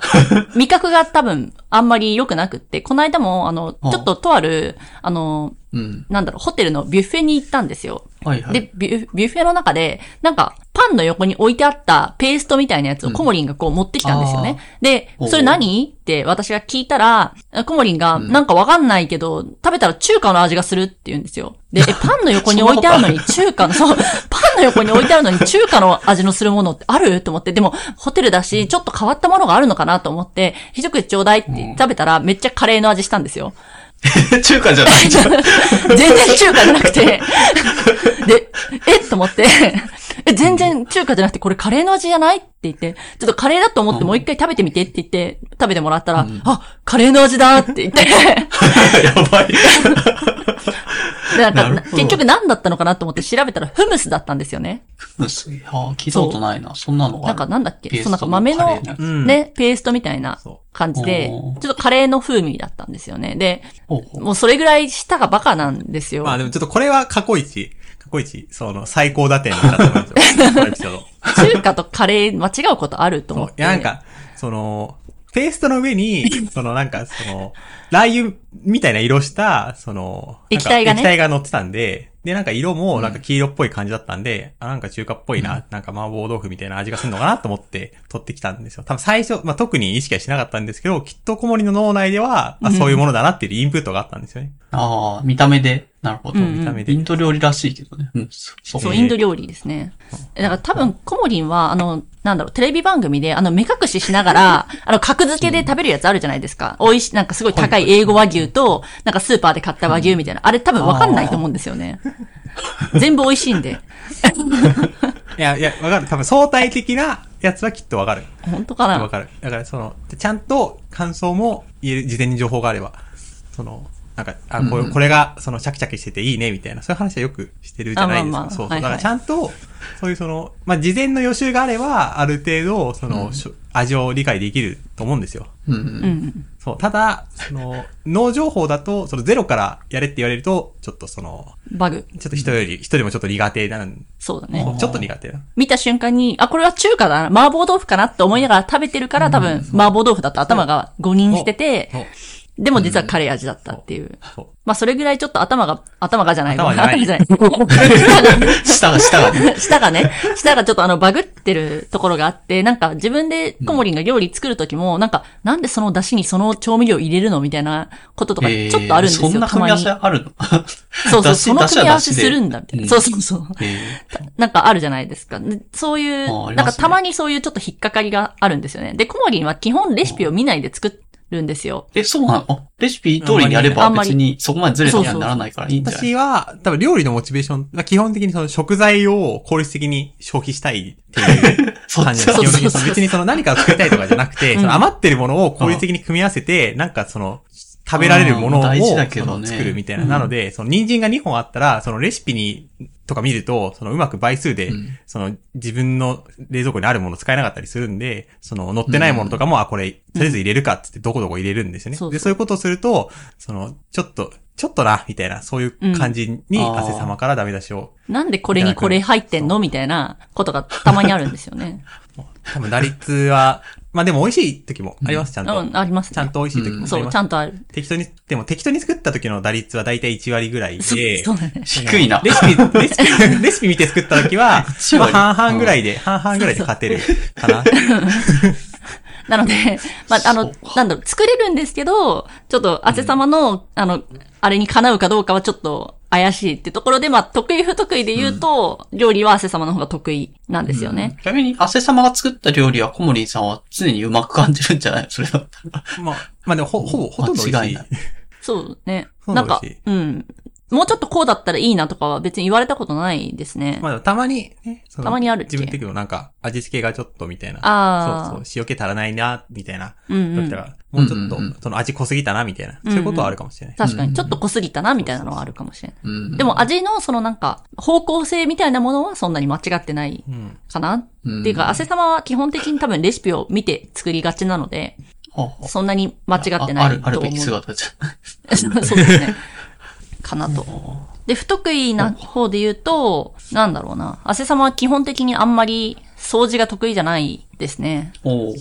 掃除が得意じゃないというか、その、まあ、次の、あの、項目に書いてあるんですけど、あの、その、お互いが気になる汚れの概念についてが、それぞれ異なっていて、はい。で、汗様は、あの、例えば、そのお風呂の、まあ、排水口の、なんか髪の毛が詰まってるとか、ああと、ーその洗面所の、あの、なんだろう、ピカピカしてないっていうか、その洗面所の汚れ、うん。水跳ねの汚れとか、そういうところを見ると結構汚いな、掃除したいなって思うんですけど、コモリンはその辺はそんなに気にならなくて、というか、ワンチャン多分、風呂に入ってる時とか、メガネ外してて目が見えてないから気づいてない可能性が大なんですけど、あれと、で、コモリンは逆に、汗様が、なんか、例えば洗濯物を、あの、畳んだ後に、ちょっと、なんだろう、リビングとかに放置してたりして、なんか、リビングに、その畳んだ後の服とか、畳んでない服とか、いろんなものが散らばってるその状況が汚いと感じるみたいな。ああ、そうなんだ。服は畳んでおきたい派ではあるってことなんだ、小森さん。畳んでしまいたい。床に何も物が置いてない状況がいいうん。のがコモリン。あーうんうん。で、汗様はその服ってなんか、なんだろう、ゴミじゃないじゃないですか。まあ、ゴミではないですよ。そうそうそう。服ってゴミじゃないから、だから床に置いてあっても別に、あの、汚いものじゃないから汚れてないって思うんですよ、汗様は。で、ああ、そういうことか。そそうそう、はいそうなんですよ。物が置いてあるだけで別に汚れてはなくないって思ってて、うん地面についてるのが嫌だっていう感覚もあんまりないってことですかね。そんなにないですね。あの、外じゃないから別にいいかなみたいな。外だったらちょっと気になるんですけど。まあ外ではないけど。はいうんっていうね。姉様はとりあえずそういうそのお片付けとか整頓するのがかなり苦手ですね。基本的にもうそういうその結構スプラトゥーンしてるのがリビングのテレビの前なんですけど、その特に何も気にしてないとリビングの周りになんかその露店みたいな感じでいろんなものが散らばって置いてあるみたいな。そうですね。あの、常にフリーマーケット開催してますね。リビングで。畳ん、私が畳んどいてって渡したお洋服とかがその畳んだまま置いてあって、で、その、まあ、携帯とか、あとその、うん。なんか仕事で使う本とか、あとカバンとか、うん。その、うんあとその他もろもろ、その、おうん薬とかメイク道具とか、なんかそういうのははいはい、大体その、その一角になんかこう、お店が出来上がるんですよね。うん。で、私が、私がせっせと片付けられるものは、その、気になるんで、その元あるタコに戻したりとか、ちょっとうん何度もお願いしてやってもらったりみたいな、うんそんな感じですうね。ん。これね、汚れだと思ってなかったんですよね、汗様は。なんか散らかってるなとは思うんですけど。うんで、これよく考えたら、汗様は実家がちょっと汚かったんですよね。なんか、物が溢れてて、そう。で、ん床に物が置いてあるの日常茶飯事だったんで、なんか、それを汚れてるっていう認識がなかったんですよ。普通だと思ってて。でよくよく、そう。で、最近なんかちょっと、なんだっけな、なんか東大に行った女の子の家がお部屋だったみたいな漫画をちょっと読んで、うんうんうん。で、その女の子は、その家がやっぱお部屋だから、床に物が置いてあるのが当たり前で、なんかもう歩くと CD が割れた音がするとか、そういう状況だったみたいで、で、汗様、その子が、その、外で、あの、床に自分の服を置いたっていう、あの、なんだろう、うん。経験があって、その床に服を置いたら、その友達の女の子が床に落ちてるよって言ってきたんだけど、その子は落ちたんじゃなくて置いたつもりだったっていうのがあって、あで、だからやっぱ認識が多分違う？そこに置いたつもりがもう周りの人からしたら汚いところに置くなっていう感じだったみたいで、うん汗様も多分それと同じで、昔ちょっとお部屋だった経験のせいで、床に物が置いてあっても汚いと感じない？汚いとかなんか散らかってるとか汚れてるとかってあんまり感じてないっていうのがあるんじゃないかということに最近ちょっと思い当たるものがああるなと思いました。なるほどちょっと今後は路面を、路面店をちょっと作らないように気をつけてまいります。ああ。で、地面は、なんですかね、床は、掃除は、ただルンバとかを導入すると、下に物を置いてあると自然と動動かなくなっちゃうというか、そこで挟まって動かなくなっちゃうからって、うんうん。物を置かなくなる習慣がつく気はしてるんですけど、あんまそこは導入していても気にならないみたいな話、あ導入してない可能性もあるかもしれあ、まだしてないですね。掃除したいなとは思ってますけどない。ね。うん高いんですよねやっぱ多分導入すると、うん。うん。下に物置きづらくなります。置いてると、あの、そう、ルンバ、使えなくなっちゃうんで。確かに。ルンバ使う、使うことによって床から物をなくすっていう、無理やりなくすみたいそうな。そうそう。無理やりなくさざるを得なくなるっていう。それはいいかもしれないですね。ルンバに尻を叩かれるっていう生活。あ、そうそうそう。自分も実家の時は結構下に物を置いてあるようなものが多い家だったんだけども、うんうん自分で暮らし始めてルンバ導入してからだんだん、それだとルンバが生きていけなくなるっていうので、そこは教育された気がします。なるほど。うん。ルンバドリブンで、あの、うん。いいですね。下に物を置く習慣は意外となくせる気はしてますけど。ルンバ検討します。高いけど。うん。まあ、そうやって友達の家庭にルンバをお勧めしたら、あの、その友達自体はお部屋じゃないけど、友達の奥さんがお部屋。で、そはいはいの奥さんはルンバを結局使わなかったみたいな、なんか お互いのあ、部屋でも、あの、住み分けたみたいな話で終わってって、まあ、人によっては、あ治る人もいるし、治らない人もいるっていう感じだったけど、まあ、試してみるといいんじゃないですか。はい。いいですね。確かに、そはの、基本的に、汗玉は多分掃除機かけたことが、おそらくこの家来てから一回もない。え、あるよ、ある？よ。あるある。へえ。コモリがいない時にかけてます。本当？だから、私とかは結構その、コンセント周りとかに、その、埃溜まると、結構気になるんで、うその、か、私が掃除してることの方が多いかなって気はしてます。で、そのつい、その前段階で、この、床のものを、こう、せっせと整頓するみたいな。うん、うん。そんなイメージですね。うん。明日もコロコロとかはかけてるけどね。ああ。そう、なんかう、んそういう細かい、なんか髪の毛とかの汚れは気になるんですよね。うん。そう。私、結構その、広い空間の方が好きなんですよね。その、物がない方が好きなんで、うん。うん。その、やっぱ散らかってるのは結構気になるんですよね。うん、う。うんん。あせさまね、あの、実家で掃除機をかけてる母親を一回も見たことがなくて、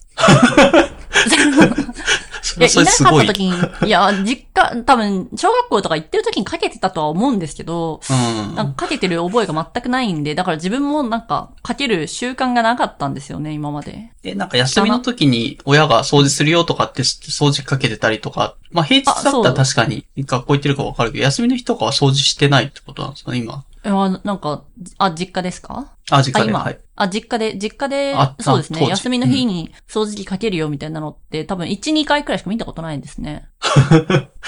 そうか。そういうのもあるのかな。う。うんん。なるほど。得意不得意っていうのもそうだけど、なんだろうな。そもそも汚れと認識できてるかできてないかとか、そうまあそう、そ、そこがでかそうな気がします。そうですね。えーなんか、埃とか、髪の毛とか、そういうものは認識、うんもう、これは汚れだなって認識はできるんですけどね。その服を置いてあるとかは、え、汚れじゃなくないって思っちゃってて。でも、世間一般で言ったらそれは汚れなんだなっていうことに気づき始めました。うん。そうっすね。まあなんか、見た目的にスッキリはしないじゃないですか。お服落ちてると、そういう下とか。うん、うん、うん。っていうのので、あの、どっかに畳んでおいといたりとか、まあ、どっか吊り下げておいたりしたいかなっていう気がする、しちゃうかな。そうですよね。普通は。うん。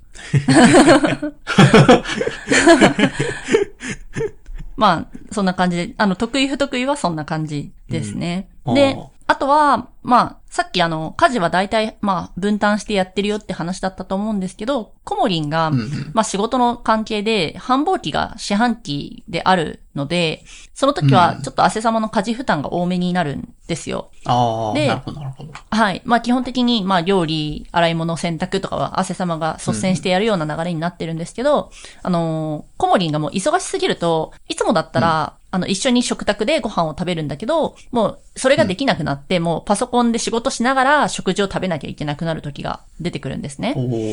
忙しいですね。でそういう年度末なんかすごかったんですかね。あの、ちょうど先月そうだった。ね。あ、いや、今から年度末じゃないです。これからですね。そうだよね4月の。あ、これからなんだ。第2週目、1、2週目ぐらいから、ひえ。あのーまあ、5月の終わりぐらいまで、5月3、2、3週目ぐらいまでが本当にピークです。私は、かなんで、うんゴールデンウィークはこの職業はないですね、基本的に。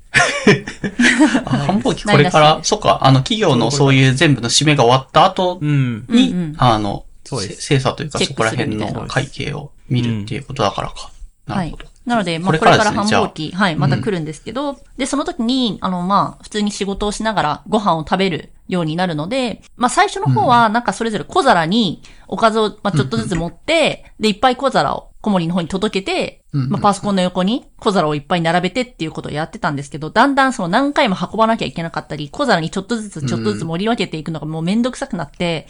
あの、ニトリに売ってる、なんかプラスチックでできてる、あの、なんだろう、お子様ランチのプレートみたいなえー。形の、一枚のお皿に、あのーなんか仕切りがちょっとついてて、そこに、あの、おかずを乗せて、なんあかー。ランチプレートみたいにできるみたいな、あるじゃないですかあれを買ったんですよ。あ、木じゃなくてね、プラスチックのなんか本当に病院食みたいな 見た目してるんですけど、それをね。病院食みたいですね。あ、そうそうそうそう。でそれに、あの、おかずを乗せ、全部もの乗せて、小森に持ってくように、今はちょっと運用を変えたんですけど、それかなり楽になったんですけど、それの名前が奴隷セットっていう。言い方奴隷、奴隷、にご飯をあげるときみたいに、おらよみたいな感じで、いつも渡してますね。配給いただいてます。はい。配給。繁忙期になると奴隷セットがと、あの、出てくるっていう。えーえご飯食べてる時間もないぐらい繁忙期って忙しいってことです。ああ、あのーいや、まあそうですね。食べてる時間ないっていうのは、まあ、その、休んでも仕事終わんないんで、その、あーまあ、食べながらやることのが私は多いですね。うんうん。その、うんあ。と、その結構職場、その職業、業界は本当に人手不足で、で、そういう過重労働の現状があるので、その、まあ、どの会社も結構その働き方改革みたいな感じでいろいろ施策を打ってて、で、私のとこもそのパソコンが結構一定時間で切れちゃうんですよね、勝手に。うん。そうあそういうことでもかはい、終わんないと困るんで、その、うん。なるべく、その、切れる前にやるために、その、もう食べながらやっちゃうみたいな感じですね。食事休憩を取ってる時間、仕事した方がいいっていうそうで。すね。あと、やっぱ在宅なんで、その、うんみんなで出てる時とかは、その、まあ10時ぐらいまでやるとしても、10時ぐらいまで、まあ仕事して、まあその後なんか軽く食べるみたいなことが多いと思うんですけど、まあ在宅なら7時ぐらいになったら、そのご飯食べながら、ちょっとお腹空いたらご飯食べながらやるみたいなことができるんで、あそういう関係だと思いますね。あ。なるほど。まだ、い出社するよりかは、やりやすくはな、はかどるようにはなってるんですかね、全体として。ああ、まあ、多分お腹空きながらやるのは私効率悪いと思ってるんで、そうですね。うん、特に私は。コモリン、お腹が減ると本当にもうどうしようもなくなっちゃうんで、急に無口になっちゃうんで、だからもう7時ぐらいになるともう配給持ってってあげた方が、私も気持ちよく過ごせるかなっていう気持ちにはなってますね。ただ、ただその持ってくやつが奴隷セットっていう。あそうです奴隷セット誰がつけたんですか？汗様ですかだ誰だろうね。奴あ隷セットだよさ方言が毎回だから、ご飯、ご飯の時間になると、奴隷でいいの？って今日奴隷で。今日奴隷で、はーい、奴隷ね。っていう。面白い。ああ。ちょっと面白い。いい話かわかんないけど、まあまあ、楽しそうですね。洗うのめっちゃ楽だから。洗うの楽、そう、本当に洗うの楽なんでいいですよ。よ。あの、プラスチックなんで、なんかあんま、こう、油汚れとかもベタベタ、こう、ひっつかないっていうか、まあ、ひっついてもハイターとかでシュシュッとやればすぐピカピカになるし、いいですよ。おあの、安かったしね、300円ぐらいで多ね分、ニートリで買ったんで、まあ、お子様とかね、いるとうんいいかもしれないですね。確かに子供にちょうどいいかも。うん。うんうん。ちょっと探して良さそうならば導入してみようか。奴隷を、ぜひ。ぜひ奴隷をね、導入していただいて。奴隷。いや、最初はちょっと本当にめんどくさすぎて、牛乳パック乾かしたやつとかに乗せて持ってこうかなって思ってたんですけど、ちょっとさすがに奴隷すぎるかなと思って。奴隷度が高すぎた。奴隷度がちょっとアップしちゃうかなと思って、ちょっと人権をちょっと侵害してるなと思われたら困るなと思ったんで、ちょっとそこは人権尊重してお皿を買いました。なまだ人のままです。よかった。か。なんか、この前の小森さんの話で、公認会計士は基本企業で雇われて、弁護士さんとかはフリーランスで働いてるから、まあ、激務っていうのは仕方な、しかないっていうか、まあまあ、自分で会社も立ち上げてるようなもんだから、わかる気がしたんですけど、会公認会計士は会社勤めたとしても、繁忙期はめちゃめちゃ忙しくて、そんな状態になってるってことなんですね、今の話だと。まあ、そうですね。そうですね。うんうんもう、まあ、職業柄ですよね。特に3月決算でどこも被っているっていうのと、あと、うんうん。まあ、年度末までにその会社が数字固めて、で、経理が数字こねこねして、最終的なものを作って、で、それに対して、その、で、終わった資料に対して我々がチェックをかけるみたいな、そういう流れなんで、結局どん、どん結なんですよね。やるうん日程としては。ねで、けその日程最後の締め切りは。締め切りは決まってるんで、まあ、本当に我々が一番最後なんで、その、とにかくグワーってやんなきゃいけないっていうので、業務負荷が一時的にかかるんですよね。結構その、昔とかは、もう、割と、うんその、季節労働者みたいな感じでみんな言ってましたね。うん。書き入れ時だっつって、そうです、そうです。その、ゴールデンウィーク5月でうん。大量の仕事をこなしてそれで、うんみたいそう。なんか、まあ、最近は、でも違うんですけど、昔とかは、その牧歌的な時代はもう本当その時期だけめちゃめちゃ忙しくて、逆に夏頃とかはほん、ほあんまり仕事がほとんどないんで1ヶ月ぐらい休めますみたいな、そういうこともできたみたいなことよく聞きましたね。うん。まあ、ある意味、まあ、波は完全に見えるので、そこはメリットですよね。うんうん。まあ、今も、まあ、それほどでもないにしても、実際夏頃の方が余裕があるので、うんうん。まあ、ちょっとは忙しさは緩和されますね。全然。ああ、そっか。じゃあもし旅行、まあちょっと今はちょっと旅行って雰囲気でも前のが的にはないかもしれないけども、えっ、と、もしそういうの気軽に行けるんであれば、ゴールデンウィークっていうよりかは全然夏の時ところで、まあ1、うん2週間ぐらい休み取って、どっかバカンスしに行くとかもやりやすい。職業的にはやりやすいかも。そうです。多分、まあ、コロナになる前は、まあ、皆さん3週間とか4週間とか、3週間取。って、まあ多分、デフォルトで2週間は取れるのが基本だと思いますね。その、ゴールデンウィークの1あいいっすね週間が、その、夏に全部ずれるんで、基本的に。まあ、なるほどな。2週間は必ず取れて、で、プラスアルファで1週間2週間とかガッと取れる人は取って、で、それで海外行くみたいな人はかなり、そのメジャーな余暇の過ごし方だったって聞いてあま、す。そうなんだ。うん。えー、意外とじゃあ海外旅行とかしやすい、そのい1ヶ月というか3週間4週間長めにとって海外行くとかはしやすい職種であるってことまあそうですね。昔は。まあ今は、まあ昔は。コロナもありますし、あとやっぱ人が、うん。その忙しいとか、その、まあ割に合わないみたいな感じで結構抜けてるので、その、まあ逆に残ってる人は基本的にどんどん業務負荷が上がってるっていうのがかなり問題になってるので、そんなに休みの日じゃないです士って割に合わないですか？めっちゃ、あの、難しい資格を切り抜けて、いい職種なのかと思いきや、めちゃくちゃ忙しくて割に合わなくて人が辞めてってるみたいな現実がある。うんうん。まあ、そうです。本当にそうですね。まあ、特に、その、まあ、民間企業に行ったりとか、それこそその、うん。まあ、コンサルみたいなところに行った方がよっぽど全然儲かるんで、ああ、そういうことか。まあ、で、あとその、結局不祥事とかが特に最近、最近って言っても多分、まあ、ここ10年、20年ぐらい、どんどんどんどん増えてきてて、で、そういうことが起きると、基本的に我々の仕事がボコって増えるんですよ。その、これもやって、これもやってみたいな。そういうけ、結構それが、ただ、その本質的かっていうと、そういうものではないことが多くて、その、まあ、い言われて、その世間から、その、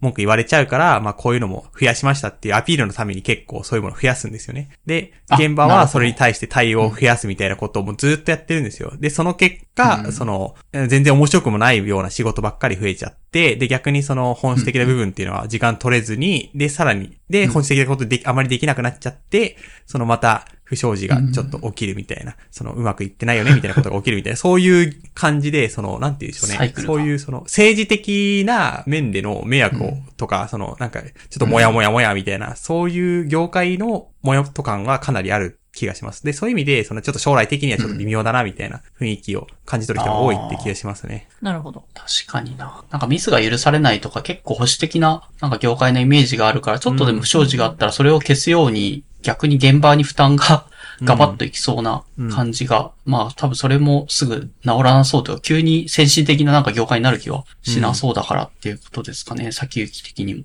うん。そうなんですよね。なので、まあ、ただでさえ、その、監査の仕事って普通に、普通にやってもあんま面白くないんですよね。普通にやっても面白くないものをどんどんつまらなくなってるので、やりがいは本当にかなり低い。へーそうなんだ。小森さんは金感情とかそういうのが好きって合ってるって思ってる人ですら、普通にやったら面白くないなっていう感想は持っててるって感じだったあんです。別に面白いと思ったことはほんとあんまりないですね、正直。別に。まあ個人、個人的に、あ、なんて言うんでしょうね。まあ、興味深いな、みたいなことはあるんですけど、うんそれが、まあ、常にあるかっていうと全然そんなことないですからね。もう雑用みたいなことの方が本当に多いですね。特に現場だと。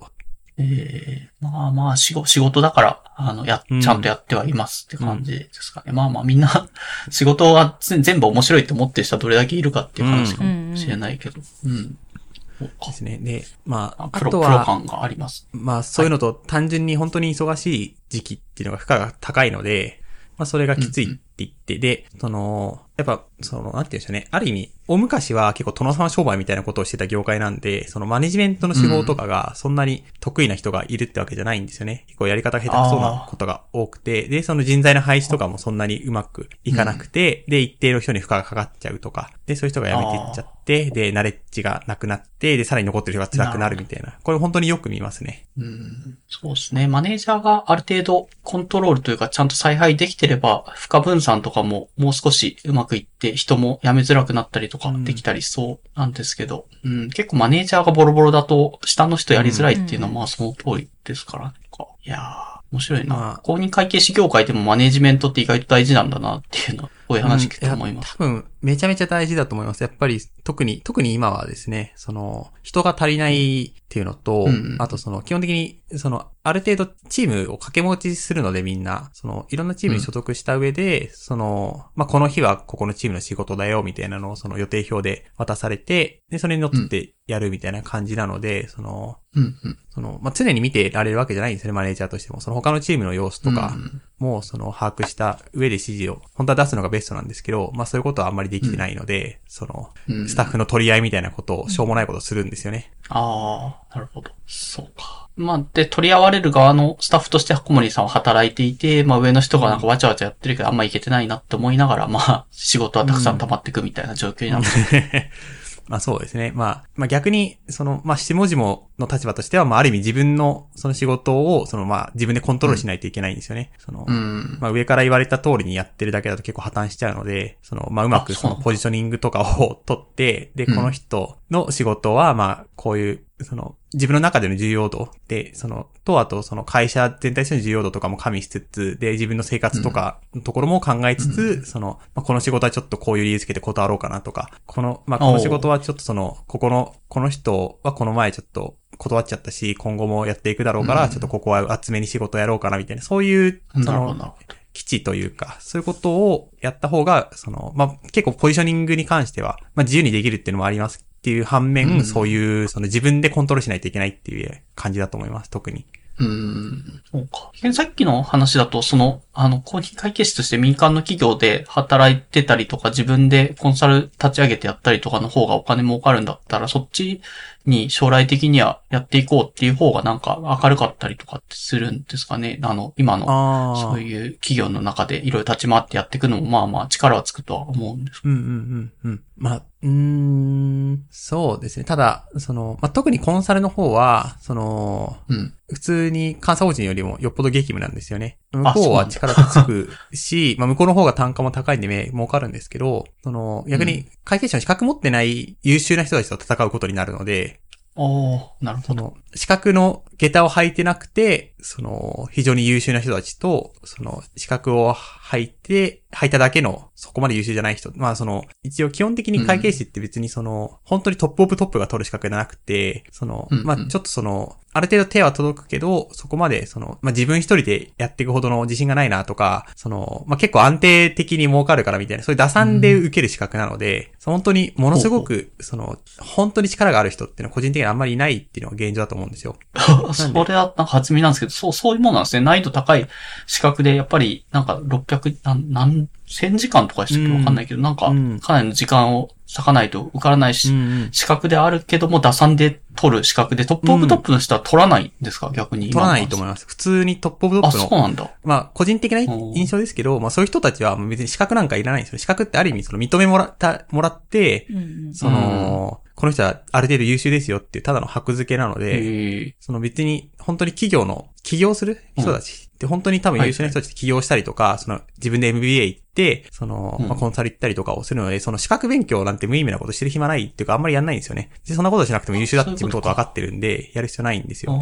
で、逆に、まあえーそうじゃなくて、そこまででもないけど、その、なんていうんでしょうね。逆に言うと、その、型にははまらない人たちっていうのはやらなくていいので、逆にその、そういう人たちに及ばないけど、その、まあ真面目に勉強できる人たちっていうのがうん資格を取るっていう戦略を取るんですよね。そうかそうか。そういうイメージですね。ああ、ココンサルティングっていうのは企業を、えーっと、売り上げとかを、まあ、あの、戦略を考えるみたいなコンサルって考えたときに、うん。公認会計士から、えーっと、コンサルティングになった人と、公認会計士とか取らなくて、初めからコンサルティングとして企業に入っていく人と、まあ、その二取りいたときに、そっちの公認会計士なんか持ってなくても本当に、あの、戦略家としてすごい優れた人で、コンサルやってる人の方が、えーっと、トップオブトップになってる。まあその業界、コンサルティングの業界だったらそうだっていうような話ですかね、今。まあそう、まあそうだと思います、基本的には。なので、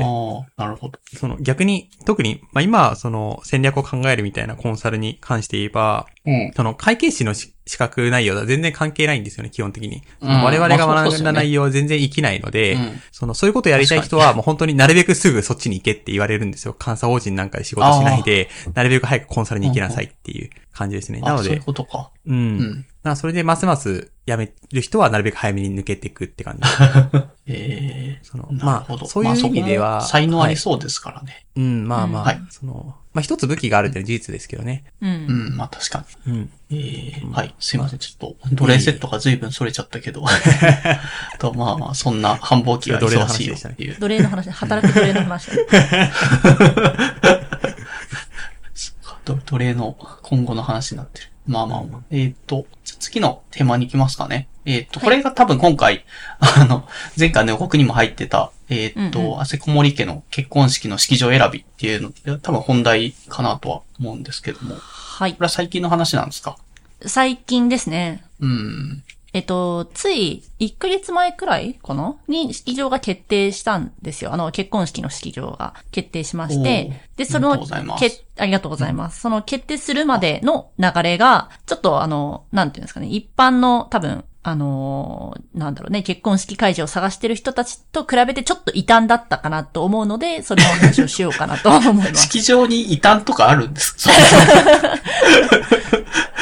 え、松茸梅だけじゃなくて異端っていうのがある。異端ですね。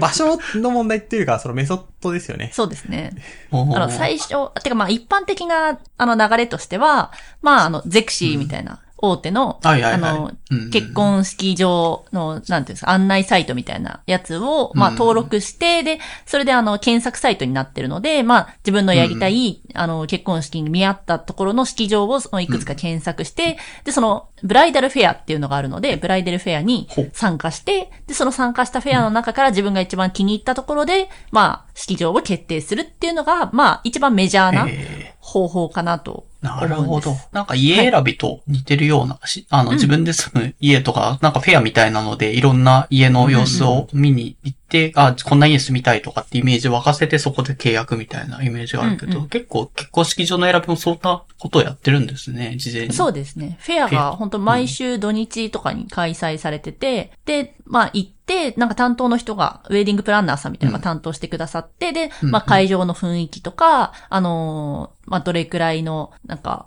料理が出てきてと、あと試食会とかもあるので、無料で、あの、試食できるんですよね。当日のご飯。はい。っていう、で、最後にちょっとお土産もらったりとかして、で、まあ、一番最後に見積もりが大体こんなもんですよっていう見積もり出されて、で、まあ、決めるかどうかどうしますかみたいな話をするっていうのが、まあ、ブライダルフェアなんですけど。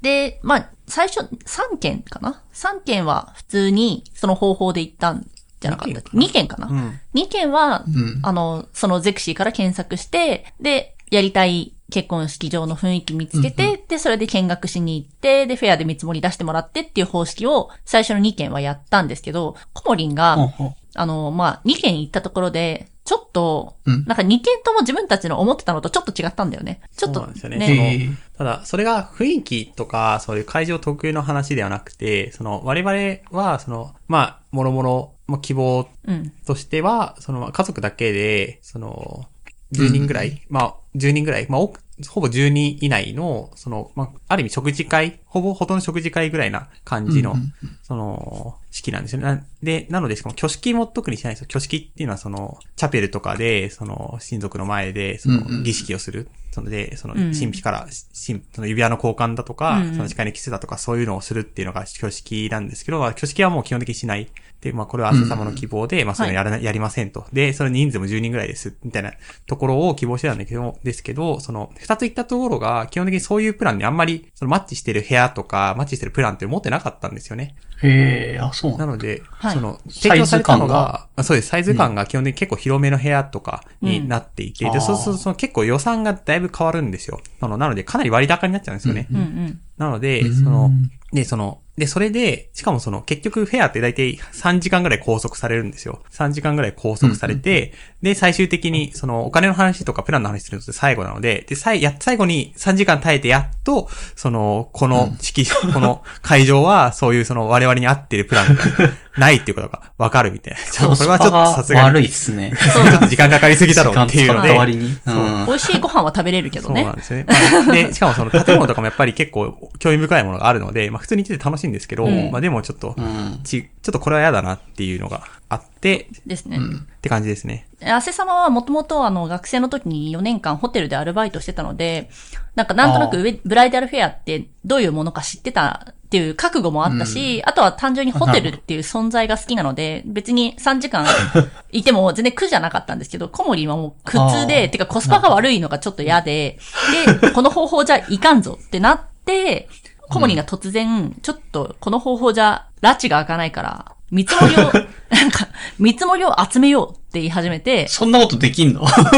で、それのやり方っていうのうん。が結構異端な、異 そう。端たゆえんですね。そうですね。そんなことする人って多分あんまいなくって、あの、エクセルで、まあ自分たちの、あ、まず、希望をね。そうですまず最初に、その、ゼクシー、あの、まあ、ゼクシーと、あと、その、みんなのウェディングっていうサイトがあるんですよね。うんうんで、そほうほうのほ、うまあ、ゼクシーは一通りプランとかフェアの内容とかもあって、例えばそこで少人数のプランが、フェアがありますみたいなことがあれば、あ、ここは少人数の、そもそもプランがあるんだなっていうので、そのまずカウントを一つ候補にして、で、みんなのウェディングは、その、実際に、まあ、見積もりもらったり、実際にそのウェディングを上げた人たちの、その、見積もり書実際のその費用明細みたいなのを見れるんですよ。で、うん。そのみんなのウェディングは、さらになんとその実際のその実施した人たちのその明細をその人数順で相当できるんですよね。おーあ、へえ、そんなサイトが、そこはいいですね。そうなんですよ。なのでて、うんそれデータを見て、で、その最小の人数がちゃんと10人以内のその実績があるところっていうのをまずそのリスト化して、その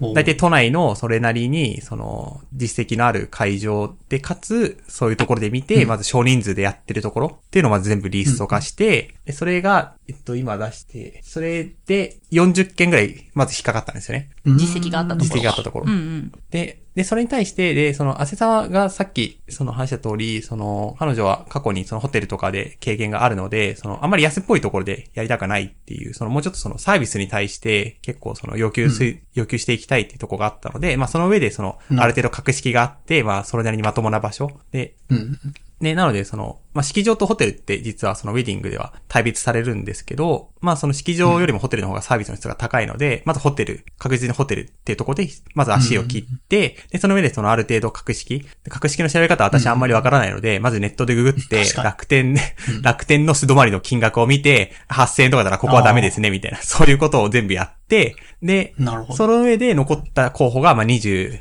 24かな？確か24件ぐらい残ったんですよ。うん。で、で、で、一応それで少人数でやってるなってことは分かったんですけど、その後ちょっと見積もりを集めたいなと思ったんで、その、もうメールで問い合わせたんですよね。あそのフェアとかすっ飛ばして、直接、直接。うんで、おで、その見見積もりをもらうのに、ちゃんとその、どういう条件かっていうのを伝えてあげないと、その見積もり作れないと思うんです確かに確かに。でまあ逆に、逆にその場に、基本的にはフェアとか行くと、一番最初にそういう話を聞かれるんですね。その大体その。入力フォームとか、そのうん。タブレットとか渡されて、まあこういう雰囲気が好きですとか、こういう日取りでやりますとか、こういう人数で、この、その、こういうこと、こういう挙挙式をこういうやり方でやったりとか、そのうんうん、ドレスをこういうのにしたいみたいな、そういうバーってその条件を渡されてうん、で、それを、その、持ち帰って、で、で、3時間とか過ごしてる間に、向こうがせっせと見積もり立てて、作って、それを最後に渡してくれって流れなんですよね。はい。なので、逆に言えば、もう最初にそれをもう Excel かなんかで一覧表にして、その全ての条件を網羅したものを渡してれば、その、基本的には向こうは見積もり作れるはずだと思ったんですよ。確かに。はい。なので、その、事前に、その、私の中でおそらくその見積もりに絡むだろう要素っていうのをバーッと洗い出して、出してで、その我々の要求事項っていうのを一通りうん。出して、で、まあ、ついでにその、まあ、追加質問事項みたいな形でいくつか気になってるところを、その、エクセルにまとめて、で、それを各ウェディングの、その、担当のメールアドレスに送ったっていう感じですね。えー、その項目で、なんだろう、そのホテルならではの、なんかグレードアップみたいなところまで加味するのって結構難しそうなんですけど、そこで細かいオプションみたいなのはどうするんですかね？なんか着替えは何回しますみたいな。それもちゃんとリスト化されてるんですか？あ、えっと、そうですね。まあでも、あのー私たちの規模だと、まあ例えば、10人以内っていうところもあって、で、しかも食事会で挙式もなしなので、かなり小規模なうんうん。式、式というかまあ、会になる予定なので、まあ基本的に、その、まあうん。お色直しは必要ないよねっていうところとあ必要か、あとはははい。あと写真そのなんか、うん。例えば大きい披露宴とか行くと、会場の中にカメラマンがいて、こう写真ずっと撮ってたりするじゃないですか。で、ああいうのも、あの、雇うのに、そう、お金かかったりとか、するんですけど、そういうところは、まあ、てか、基本的に多分そういうオプションのところって、どこの、あの、うん。結婚式場とかホテルとかも同じなんですよ、大体。まあ、あその写真、ね。はい、カメラマンさん入れますかとか、ドレス何回、あの、お色直ししますかとか、食事のグレードはどれくらいにしますかとか、大体アップデートされるところって大体決まってて、うんうん。なので、その、なんだろう、アップデートの部分はもう、これぐらいの理想でお願いしますみたいな感じで、あ、基本的には予算を先に伝えてはいおくっていうこそうですね。とですかね。予算っていうか、まあ大体、こそうですね。あの、まあこれぐらいのアップデート、っていうか、まあこれぐらいの、うん。なんだろうね。ふ、あの、これはやりたい、これはやりたくないみたいなのを一覧にして、うん。はい。しあの、カメラマンは必要ないですとか、お色直しもいらないです、みたいな、挙式もやりません、みたいな感じで書いて送ると。そうですね。で、その、多分おっしゃる通り、その、網羅できない部分もあると思うので、まあそういうのについては、その最後に、その、まあ、特に判断ができないところに関しては、まあ、標準的なスタンダードのものと仮定して見積もりをお願いしますみたいな一言を足しました。あ、なるほどね。まあ、あくまで見積もりで最後、まあ、細かいところまで決め、すそのタイミングでは決めなくていいから、ざっくりした予算感がうん見,、見れればいいなっていうので、二十何件全部はいそのフォーマットでやってみたと。えー、それ実際送送り返してくれるんですかね？その、すべてのホテルにおいて。じゃあちょっとその前にちょっとした苦労があったんですよね。その実はウェディングのほうほうほう。ペサイトってメールアドレスがあんまり載ってないんですよ。あ、そうなんだ。あ、そうなんだ。実は載ってなくて、それ探すの結構大変でしたね。なので結構その問い合わせフォームみたいな感じになってるんですよね。あー、なるほど、なはい。るほど。なので、問い合わせフォームで、まずその、エクセルでこういうことをしたいですっていう風に、そのフォームで問い合わせるんですよ。で、それに対して、その返事が返ってくるので、で、その返事に対してエクセルを添付してメールを送るっていう流れでしたね。うんうん。ああ、そうなんだ。めんどくさいうん、結構めんどくさい。たまに、その、メールアドレスでわかるとこがあったので、それとか直接一発目からエクセル送れた、送りつけられたんですけど、あんまりできなかったですね。まあ意味わかんないスパムメールとか届くだろうからね。そうですそういう対策なんだろうけど。んそうそうそう。まあ、ある意味スパムなんで、しょうがない。確かにある意味スパム。確かに問い合わせフォームがなんか分かりやすいところにあんまりないかな。まあフェアに来てほい。しいんでしょうね、向こうとしてはうん。そうなんですよね。そうそう。多分フェアに行くと、うわー素敵ここであげたいってなって、そのまま、はい契約ってなる人がいるんですよ。なるほど。はい、まあまあ向こうもそれを多分狙ってるんで、基本的にフェアに来てほしいんですよね。うん。やっぱり確かにまあ営業の手法として対面で説得するっていう形を取りたいんだと思います、基本的に。うん。そうだよな。でも、競技、ある程度、あんまり外出とかも避けてや、なんか事前にいろんなところを精査したいって考えた場合は、小森さんの今回の手法はすごい役に立ちそうな気がしますけどね。対面が減らせると思うんで、そうやると。うん、確かに確かに。でもちなみに、あれですよ、オンラインフェアとかもあるんですよ。あ、そうなんだ。あります式場によっては。うんあ今風に。うん今風にただでも、それも、そこまでやっぱり、なんだろう、やりたいわけではなかった。まあ、あー美味しいご飯食べれないですね。美味しいご飯食べれない。確かに。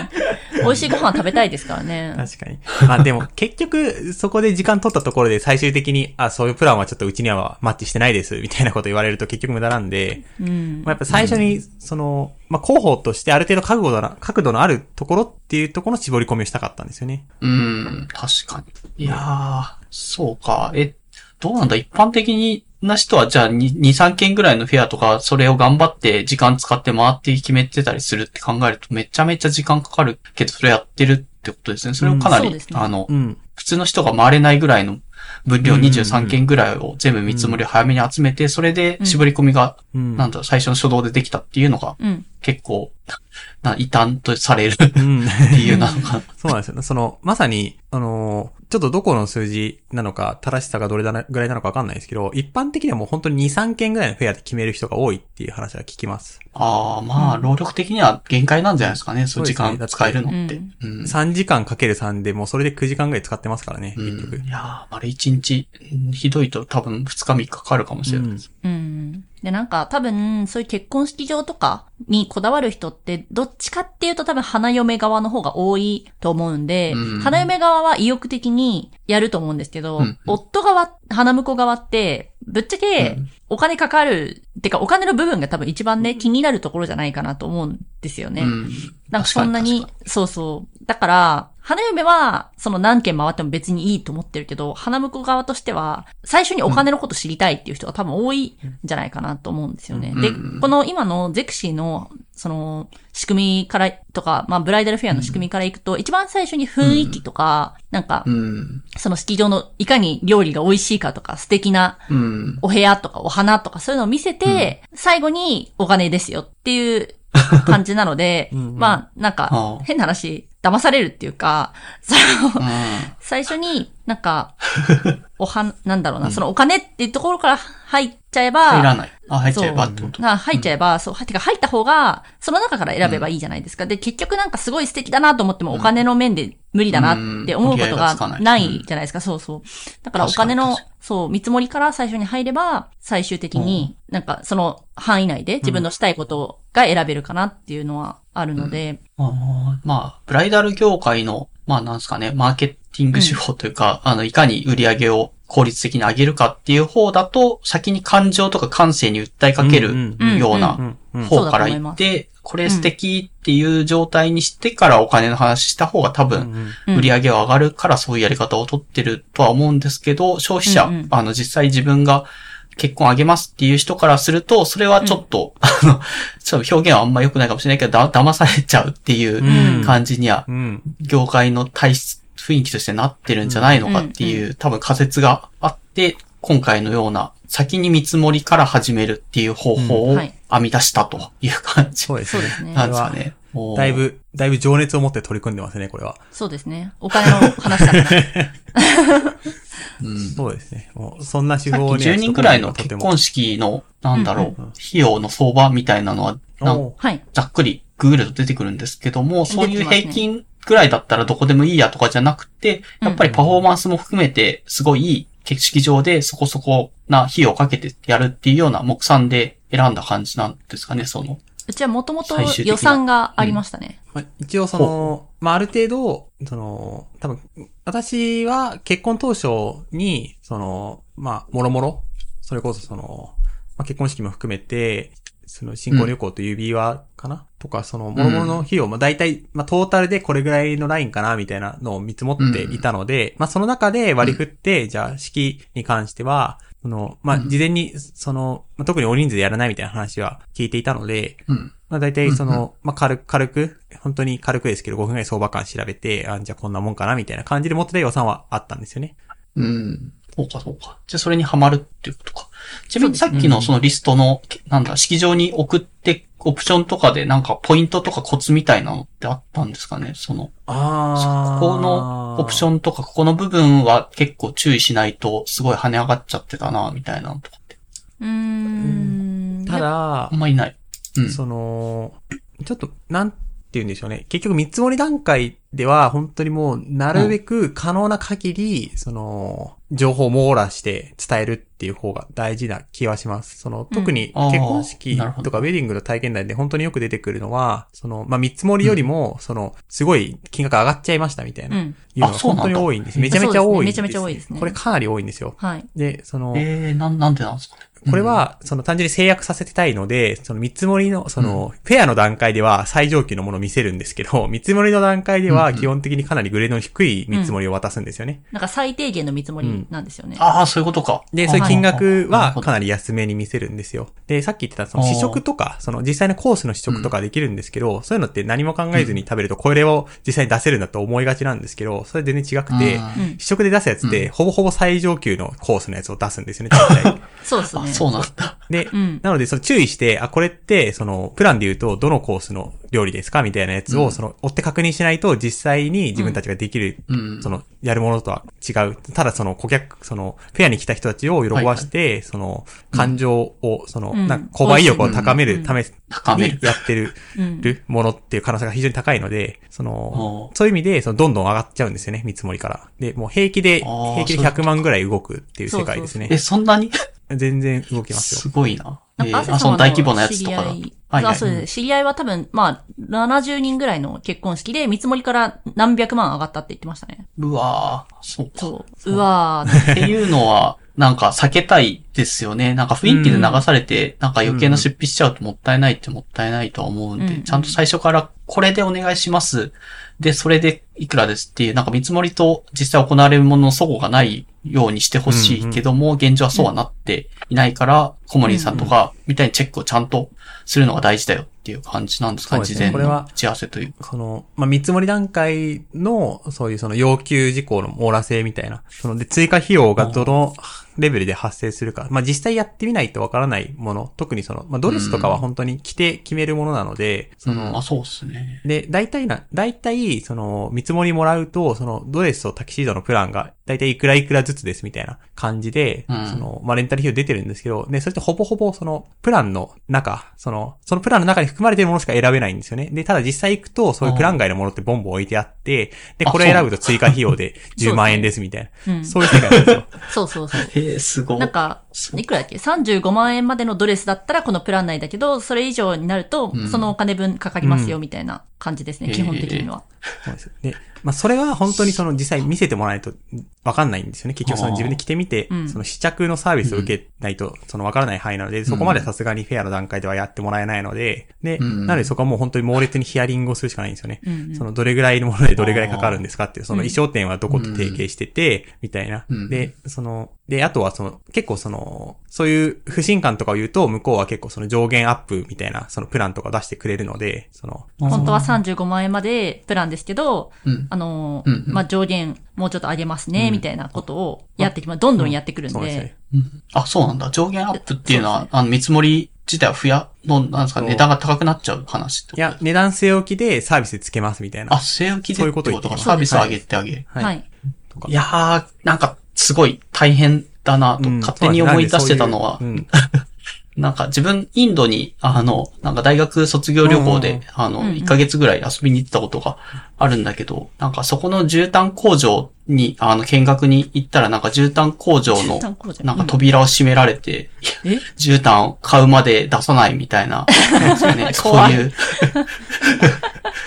ところに行った時に、うん、なんかその前の説明で絨毯の模様とか、なんかちょっとした、なんか模様1個入れると、これだとすごい、インドだと最高級品になるからめちゃめちゃ高いんだよ、みたいなはい。話とかされてたような、なんか、まあでも交渉するとなんかそのめちゃめちゃ高いんだよって言ったやつが半分以下に値段になったりとかして、いや、これ値段合ってないようなもんじゃん、みたいな 感じの思い出がすごいあったんですけど、なんかブライダル業界もかなり生き馬の目の目を抜くような、そういうイインド感のあるような立ち回りをインドか。求められるの、値段が合ってないような感じじゃないですか、今の話。まあそうですね。そうなんですよね。その、うんとにかく、その、おそらくなんですけど、その、フェアに来てる段階だと、その、顧客側の、その、要求事項の棚卸しっていうのは基本的に、その、あんまり徹底できてない状況なんですよね、大体。その、なんとなくふんわりこういうことやりたいな、みたいなところで、その、うん細かいところまで詰め切れてない状態で挑むんです、基本的に。うんな、そのな、そういう状況で、その、そういう状況なので、その、非常に気をつけないと、その追加費用っていうのが、その予想外のものが出てくるんですよね。で、それ、なんか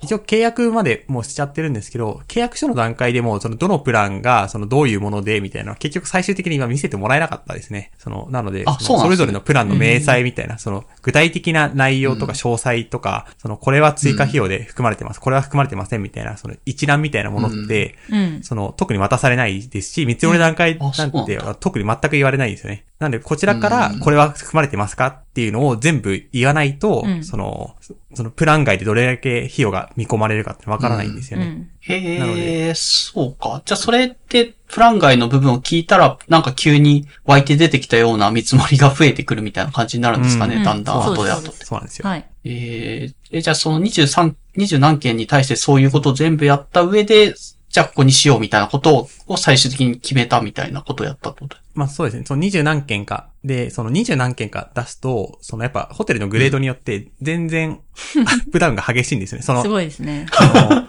あ要するに、例えば、まあ、その一番最初危惧してたのとの同じうんように、その、まあ実際少人数でやっても割高でやってたみたいなこととか、あとその、そもそもブラ、その、ブランド費高めに見積もってるとかで、その、まあ明らかに自分たちの予算外のものとか出てくるんですよね。で、最終で、多分予算だけでも、その、安いとこと高いところで2倍ぐらい違いましたね。2倍どころじゃなかったことない？あの、ボーツカールトン。ボーツカール、で、ボーツカールトンは確かに3倍ぐらいだった。あそこはめちゃめちゃ高かった、本当に。ボーツカールトンは3倍の、他のホテルに比べて3倍のね、見積もり出してきましたね。かめちゃめちゃ高かったです。それは物がいいからとか、格式があるからとか、そういうまあ話なんです、格式格式でしょうね、多分ね。うん。ちなみにさっきの汗様の知り合いが、その見積もりから数百万上がったって言ってるのもそのボーツカールトンでしたね。めちゃめちゃ悪名が、あ、ペニーか？ペニーだよね。あ、あれはペニーだ。噂が流れそうだけど。違いました。ボーツカールトンじゃなくてペニンシュラでしたね。その数百万見積もりが上がった方は。そうえーそうなんですよね。で、ペニンシュラは棒つけないんだ。うん、そうなんですよね。なんで、それと、あと、うん。その、まあ、逆にその同じレベルの格式だと、で、その同じような、まあ、その、まあ、諸条件がほぼ同じなのに、その、ちょっと高いな、みたいな。うんその、まあ、1.2倍ぐらいの金額だとちょっと困るな、みたいな。うんで、っていうのとかあったりとか、まあ、逆に、その、我々はもうほぼ、ほぼほぼ全ての要求事項を、その、送った上で見積もりをもらってるので、その、外せないオプションとかの分で高くなってることの方が多いんですよね、基本的に。うんうん。その、うん。もうこれは、た例えばその、写真はもうプラン内に含まれちゃってるんで、外せませんみたいな。うん。どうしてもその、うん。まあその、やらなくてもいいですけど、金額は落とせないですみたいな。こういうことがかなり起きるんですよ。あうんうん。その、向こうのそのバンドルで全部設定してて、で、その、カスタマイズできないみたいな。うんで、それ高くなるみたいな、うん。とこがあるので、まあそういうとこをどんどん外していくみたいな感じでしたね。うん。で最終的にえババンドルごと、あ、その、選べないところはもう初めから除外していく、そこには頼まないみたいなもうことをそこにはもう、もうそこはもうそれで除外。見積もり一発、一発目の見積もりで、その我々の、は、その候補から外すっていう感じですね。うんうん。なるほど。えーで最終的にえそれって結果どうなんですかね？あの、全部の、こあの、汗様とコモリンさんの、えっ、と、期待を、に沿うようなものが見つかったんですかね？これは、なんとか、まあどれぐらい残るんだろうと。逆に言うとそれで5件ぐらいまでうん。絞りました。あ、それで5件まで絞れたんだ。うんえー5件まで来ました。で、その5件にはちゃんと行って、うんフェアに。うん。そうですね。で、そこで実際に、はい、うん。雰囲気見たりとか、まあ、食事食べたりとか、で、あの、最初にもらった見積もりをさらにもう一回見てもらって、そこからまた話をして、ちょっともう一回見積もり作り直してもらったりとか、って感じですかね。そっか、5件フェア行って、どうですか？見積もりから見えないところとか、やっぱり雰囲気みたいなのは、あの、うん。うん味わえたというか、うん。個性みたいなのはあるね。あるんですかね、ホテル。ねやっぱり、その、式場、結局その披露宴会場っていうのが、もうほぼほぼその一点物なんですよ、どこも。基本的に、その、同じ雰囲気の部屋って作らないんですよ、大体ホテルだと。その、このお部屋は、まあ、こういう眺望があって、それに合わせてこういう広さで、その、こういう雰囲気のお部屋ですみたいなやつが、その、まあ、会議室だ、みたいな感じで、ボンボン同じようながやつがあるのではなくて、まあ、その、うんなんとかのお部屋、なんとかの部屋、なんとかの部屋みたいな感じで、それぞれ雰囲気が結構違うものを持ってるんですよね。うん、うん、うん。なんでそういう、その不動産的な側面があるので、まあ実際に行って、で、雰囲気を確かめて、その自分たちがそこでやれることっていうのを確かめるっていう、そういう雰囲気です。そういうイメージでやってましたね。そうですね。ああ、なるほど。やっぱ、まあ、家探し、まあ、賃貸借りる時の内見みたいな。うん、まあ本当にまさにそんな感じです。そうですね。うん。あとは、やっぱりスタッフさんの対応とか、あの、まあ、料理とか。うん。料理で、やっぱりここはちょっと違うなって思ったところはあったんで、やっぱり実際行ってみないとね、あっありましたね。うん。やっぱりその料理の系統みたいな、その、その、なんていうんでしょうね、デザインとか、その、コンセプトの話だと思うんですけど、その王道の、その、うんうん。ザ・ホテル料理みたいな、すごいその、重厚感のある雰囲気の料理とか、その、まあ、逆にその結構その、よりデザイン性の高い、うん。そのモダンな雰囲気の料理を出してくるとか、いうところとか、うんうん。結構そういうその、まあ、好みですね。まさに好みの範囲で、そういうの、実際に行って、その、見せてもらうと、あ、この、ここで、その、最最上級のものがこういう雰囲気のものを出してくるんだったら、この料理のレストランはこういう雰囲気で出そうとしてるんだな、みたいなうんうん。感じですね。そうですね。やっぱホテルの、その、まあ、内観とか、まあ、外観とか、あと格式とかの雰囲気によって、まあ、料理の品質自体も変わってくるし、あとは、やっぱり、その外資系と、あと国内のホテルで、結構、その出す料理って結構違ってて、外資系の方が、やっぱり、その、なんていうんですか、見た目が華やかな方が多いんですよね。はい。でなるほど。、はい。日本のホテルはどっちかっていうと伝統的な見た目してることが多くて、うんっていう違いも結構あったかなと。そっか。じゃあまあ、実際、まあ、食べてみたりとか見た目とかで、まあ自分の好みももちろん加味した上で、うんうん最後5件から、なんか2件とか残っちゃったら結局選びづらかったりとかするけども、ズバッと1件とかに絞れたんですかね、その内内見というかフェア5件行ったことで。最後は2件かな、うんに絞りましたあね。2件か相当迷ってね相当迷って、うん。まあ、こうつけがたいみたいな感じになったいや、本当に、なんか、本当にこうつけがたくて、うん。結果、あれですね、その決めたところの方が、なんだろう、プランナーさんと合いそうっていうのがあったのと、ああとは、そのドレスの提携のお店の口コミを見ました。あ。あ、なるほど。はい。で、あの、提携のお店の口コミって見れる？んです。どう、どうやって調べたんですかね？あ、普通に、あの、なんか、なんとか衣装店とかで調べると、そのなんとか衣装店の、うんうん。あの、Google マップの口コミとか出てくるんで、ああ、あとは。はい。なんか、ウェディング系のそのドレスの口コミサイトとかもあったりするんで、そこで見ると、なんか、その、決めなかった方のホテルの提携のドレス店だと、うんちょっと予約が全然取れないとか、うんあとはなんか、ぜなんか、プラン外のドレスを出してこようとするみたいな。絶対お金を跳ね上げ、そう、そう、な跳ね上げさせようとしてくるとか、そういうあんまり良くない口コミが多くて、で、もう一つの決めた方の口コミは結構いいものが多かったので、で実際にその、決めた方のドレスの店長さんとね、フェアの時にうん会ったこ、会ってて、で、そのすごい人柄もよ、うんなんか自分に合ってるなっていうのがあったので。結果、なんか結果人で、人で決めたっていうかね、なんかそういうところはちょっとあったかなと思いますねう。ん。確かに。そうですね。サービスというか、やっぱり人柄どうしても出ちゃううんとは思うので、うん。まあ、Google マップのレビューはた、そうですね。そこは向こう側が多分コントロールしづらいうん。ところだから参考にするのもすごい、なんか理にかなってるなと思って聞いてました。うんうんへえ、なるほどそうで。すね。その、ウェディングって結局、普通の、まあ、賃貸とかだと、結局その販売員とはもう売り切りで終わりなんですよね。その、売り切りで終わりじゃないですか。うんその売った後はもう基本的にもう、ただの販売員なんで話すことないと思うんですけど、そのウェディングだと結構その後、その打ち合わせとかをして、そのどういう雰囲気にするだとか、そのどういう、例えばそのペーパー類、その招待状だとか、そのメニュー表だとか、うんそのこういうものにしたいみたいなところを、その、プランナーと一緒に話し合って作っていくところになるので、その、うんまあ、人柄とかセンスとかが合うっていうのはある程度、その、判断要因になると思うんですよね。確かに。うんうん。で、ちょっと一個だけ罠があるんですけど、これは私、我々お、その、我々もその、回り始めて知ったんですけど、実はその、販売のプランナーと実際に担当するプランナーが、その、違う可能性があるんですよね。ホテルとか式場によっては、ですね。たくさん説明を聞いた人とは、その、じゃあ契約したら別の人になります、みたいなことがあり得るっていうところで、これはその本当に聞かないとわかんないと思います。なるほど。え、その最後の二択の方は、一応、印象良かった人は変わらずやってくれるってことになったんです。いや、その人は、あのー担当が変わるんですよ。うん。あ、変わるんですそう、プランナーん。さんが、すごい、その、営業の、フェアの時にやってくれた人が本当にすごいいい方で、その人にお願いしたいなと思っていて、で、念のため一応聞いたんですよ。変わらないですかっていうことを聞いたら、その人は変わっちゃうんですよね。で、ああ。そこがかなりネックだったってネックだったうん、んですよね。そこがちょっとネックでしたね。でも、なんか、うん、変な話、なんか、汗様はその、まあ結婚式の現状というか、まあホテルで働いてたので、その途中で、そのプランナーをチェンジすることとかも別にできるんですよ。あ、そうなんですね。はい。なんかちょっとこの人とは合わないので変えたいですみたいなことを言えば変えてもらえるので、そこはそんなに、まあ、危惧しすぎなくてもいいかなっていうところは、ああ、まあ、変わった後の人も別に悪くなければそのままやってもらっ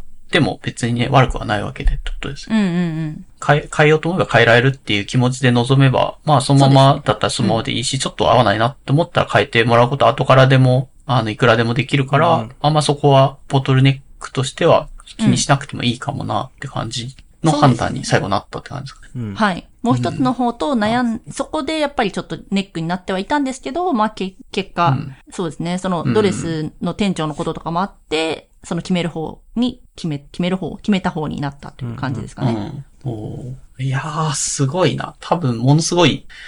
望む方に選ぶのってなんか今、とすごい大変だし、うん普通の人がやったら2、3件やって、まあなんとなく3択の中で、まあこれぐらいかなとかって言って決めちゃいそうだけど。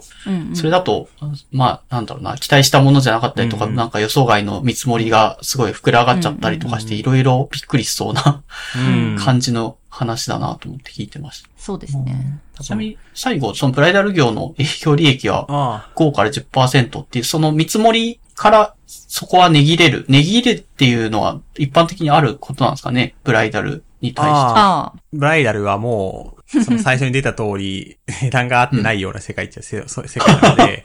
あの、やろうと思えばだいぶ戦える世界ですね、基本的に。おー。なので、その、まあ、よく聞き、聞くのが、その当日特典みたいな形で、その、ボンボコ値下げしてきて、いろんな、その、特典とか、うん。その、まあ、親親族のなんちゃらが無料みたいな、あと、宿泊費無料みたいな、いろいろつけてきて、で、当日だけ、ここを、その、食費の、食材な、なんでしょう、コース料理のアップグレード無料でつけますみたいな、そのいうことをどんどん言ってきそうてですね、で、そのそれ当日に付けさせよう。あの、フェアの当日に決めれば、契約決めれば。ああ、そういうことか。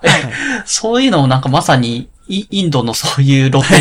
のすごい手法が同じだね。はい。インドなんですかね、もしか今この場で契約すればこの値段だけど、なんかちょっと今じゃなければ値段はほんと3割増しになるよっていう交渉の仕方めちゃめちゃされた覚えがあるから、そうそうそう。まさにね。ブライダル業界はインドの露天商と同じってこと そうなんですよ。でも、でもこの当日の特約っていうのは、向こうの、うん。その、なんていうんでしょうね、ただの脅し文句で、これは交渉すればほぼ確実に後から契約してもらえます。はい。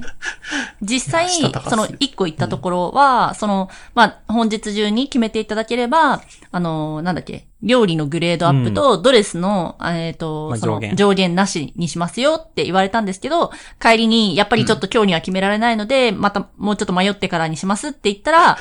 あの、今後決めていただいても、この料理のグレードアップとドレスの上限なしは適用しますって言われたんで、なんだよ、みたいな。もうなんやねんまあでも。多分こっちとしては具体的な日付を指定したんですよね。その向こう、一応その仮予約みたいな感じで抑えたいので、その、その、部屋を。部屋をですね。うんやっぱその、日程とかで埋まっちゃうんですよ、基本的に。で、向こうとしてはやっぱ回転率を上げるために、なるべくその、空きのないような感じでどんどん入れたいんですよね。うん。なので、その埋めるっていうのが最上、その興味ポイントなんですよ。なので、その、うん本当に長い期間仮予約されると、向こうとしてはちょっと商売的に困るので、そしては多分大体10、1週間ぐらい、うん。うん1週間プラスアルファぐらいの期間で、まあ、その、フェアの日程とかの角度とか、その、この日までに全部回って、で、そうするとその翌日ぐらいまでは全部決められるねっていうのが見積もりが立ってたので、うんその、まあ、この日までならなんとか伸ばせるんですけど、みたいな言い方をして、それで当日よくてもその日まで1週間ぐらい伸ばすっていうことをしました。ああ。そうですね。来週も別のホテルのちょっとフェアに行く予定なので、ちょっとそこと一緒に検討したいんで、もうちょっと迷いたいんですけど、っていうと、大体じゃあ、その、他のホテルに行った後で、後まではこの特典を、あの、つけたままにしときますね、みたいな感じで言われますね。うん。なるほど。で、で、そのもらった見積もりを持って、で、次のとこに、あ、実はこれこれこういうところで、ここまでって期間なんですけど、こういう見積もりもらってるんですよって言って、同じようなことをつけてもらうんですよねそう。ですね。相密しても、ああ。そこで。そうですね。引っ越し屋さんの相見積もりみたいな感そうそうじそうで、もう、そうですね。に2点3点ややると、両方ともちゃんとね、値下げが効くようにはなってくるっていう感じ。そうですね。おもう絶対みんな相密した方がいいですね。ブライダルはあじゃあ、やっぱ実体験として相密して、随分両方ともぐっと下がって、あの、随分勉強してくれたなっていう値段になったって感じな。まあ、体感2割は落ちましたね。そうですね。2割も？あ、全然落ちますね。に落ちるんだ全然落ちる。はいはい。すご。全然落ちまえ、すね。ここでだって、営業利益は5から10%って書いてあるから、うんそこが限界なのかなって思ってたけど、それは最低限でさらに頑張ればもう10%、20%までいけるって話。いける、いけまあ、ると思う。多分、その、なんて言うんでしょうね。結局、その、常に、その稼働率100%ではないと思うんですけど、その空いちゃう日付とかも基本出ちゃうと思うんですよね。で、そういうのも含めて、はいはいその、全体で10%、その、まあ、営業利益あー5から10っていうのは、その、うん。まあ、巷の、その、ちょっとあんまり信用ならないブログの情報と、あと、その、私が実際にその、開示資料、その経理の、で、その、上場企業が開示してる書類とかを見て、あ、実際そうだな、その、大体そんなもんだなっていうのを把握して、で、じゃあそういうことだとすると、その、マジな、あの、現場で、現場で指示を出すとしたら、まあ大体10%ぐらいが目処だろうなっていうところ、っていう、その逆算の読みで言ってる話ですね。で、別にその一般的に必ずしもっていうわけじゃないと思います。そのブライダル業の決算書って結構そのホテルと一緒になっちゃってることが多いんですよ。そのホテル業とブライダル業合わせて、そのなんちゃら事業みたいな形で一緒くたにしてるので、まあ本来であれば、その、ちょっとそこ加味してやんなきゃいけないんですけど、まあでも、おおむねずれないと思うので、大体そういう見方をして、っていう感じですね。その、せっかくなんでちょっと細かいことを。企業の決算書は公開されてるものを見たっていう話なんですか？あ、そうです。えっと、その、一般的な企業、例えばその、上場会社については、その、有価証券報告書っていうものが、その、必ず公表の義務があるので、その、インターネットのサイトに行くと見れるんですよね。で、その有価証券報告書を出してる会社だと、その、まず全体の売上と売上原価とか、その PL の情報って必ず出てるんですよね。で、それに加えて、そのセグメント情報っていう、ちょっとここから本当に専門的な話なんですけど、もうでも実際見れるんで、ぜひ見ていただけると面白いかもしれないですね。セグメント情報っていう、これかなり面白いんですけど、その、その企業がやってる、その事業ごと、例えばブライダルやってます。あとは、他になんていうんですね、その、貸し衣装の事業とかを別のセグメントとしてれば、それぞれその分解して、例えば、まあ、あとはそのトヨタとか、もしもその車のメーカーだと、その、多分、車の車種とか、その車の目的とかごとに分けてたりとかすると思うんですよ。ーとか、細かいその分野ごとの数字っていうのが分かるので、そこを見て、そのブライダル、その全体の PL じゃなくて、そのセグメントまでいった数字で、そのほぼほぼ、あ、こんなもんなんだろうなっていうところを見てました。で、一応見るときもその単年じゃなくて2、3年分見て、だいたい平均値これぐらいかなっていう肌感を得て、まあこんなもんだろうなっていうのがだいたい5から10かなっていうところですね。おーなるほど。それ営業利益がそこぐらいだから、じゃあそれよりかプラスでっていう、どうなんだろう。営業利益以上に値切っちゃっても、まあ、まあタイミングによってはそれはそれで、えうん。営業としては OK っていうタイミングがあるって話なんですかね。10%が限界じゃないっていうのはなんでなんだろうなって。いや、多分なんですけど、その営業利益以上に基本的にその、実施するウェディングに関しては載せてるんだと思います。その、うん例えばその10日あ間稼働日があるとして、まあ8日分だけ、その、稼働できるっていうことであれば、2日間分は完全にうい、その、コストしか発生してないので、そのコストの分上乗せしてると思うんですよね、やってる分。うん。なので、実際やるっていう前提であればもっと削れるっていうところだと思います。うんうん。そうか。まあ、いやー、面白いですね。あとは、もうちょっと細かい話をすると、その、うんまあ、固定費と変動費の話もあると思うんですよね。で、と具体的に言うと、その、会場のそうです、そうです。結局そのある程度、その、例えばなんですけど、その、会場の賃料？賃料っていうのがまあ10万円絶対かかりますみたいなことであれば、その10万円を、その、回収できるかできないかよりも、その、完全にその日にやるかやらないかで判断した方が基本的に得なんですよね。例えばその、まあ10万円の賃料かかります。で、その、ウェディングを1回やるのが、例えばその5万円しか利益出ませんっていう時、あるじゃないですか。きっとその料理の差額とかいろいろ人件費とかを加味して、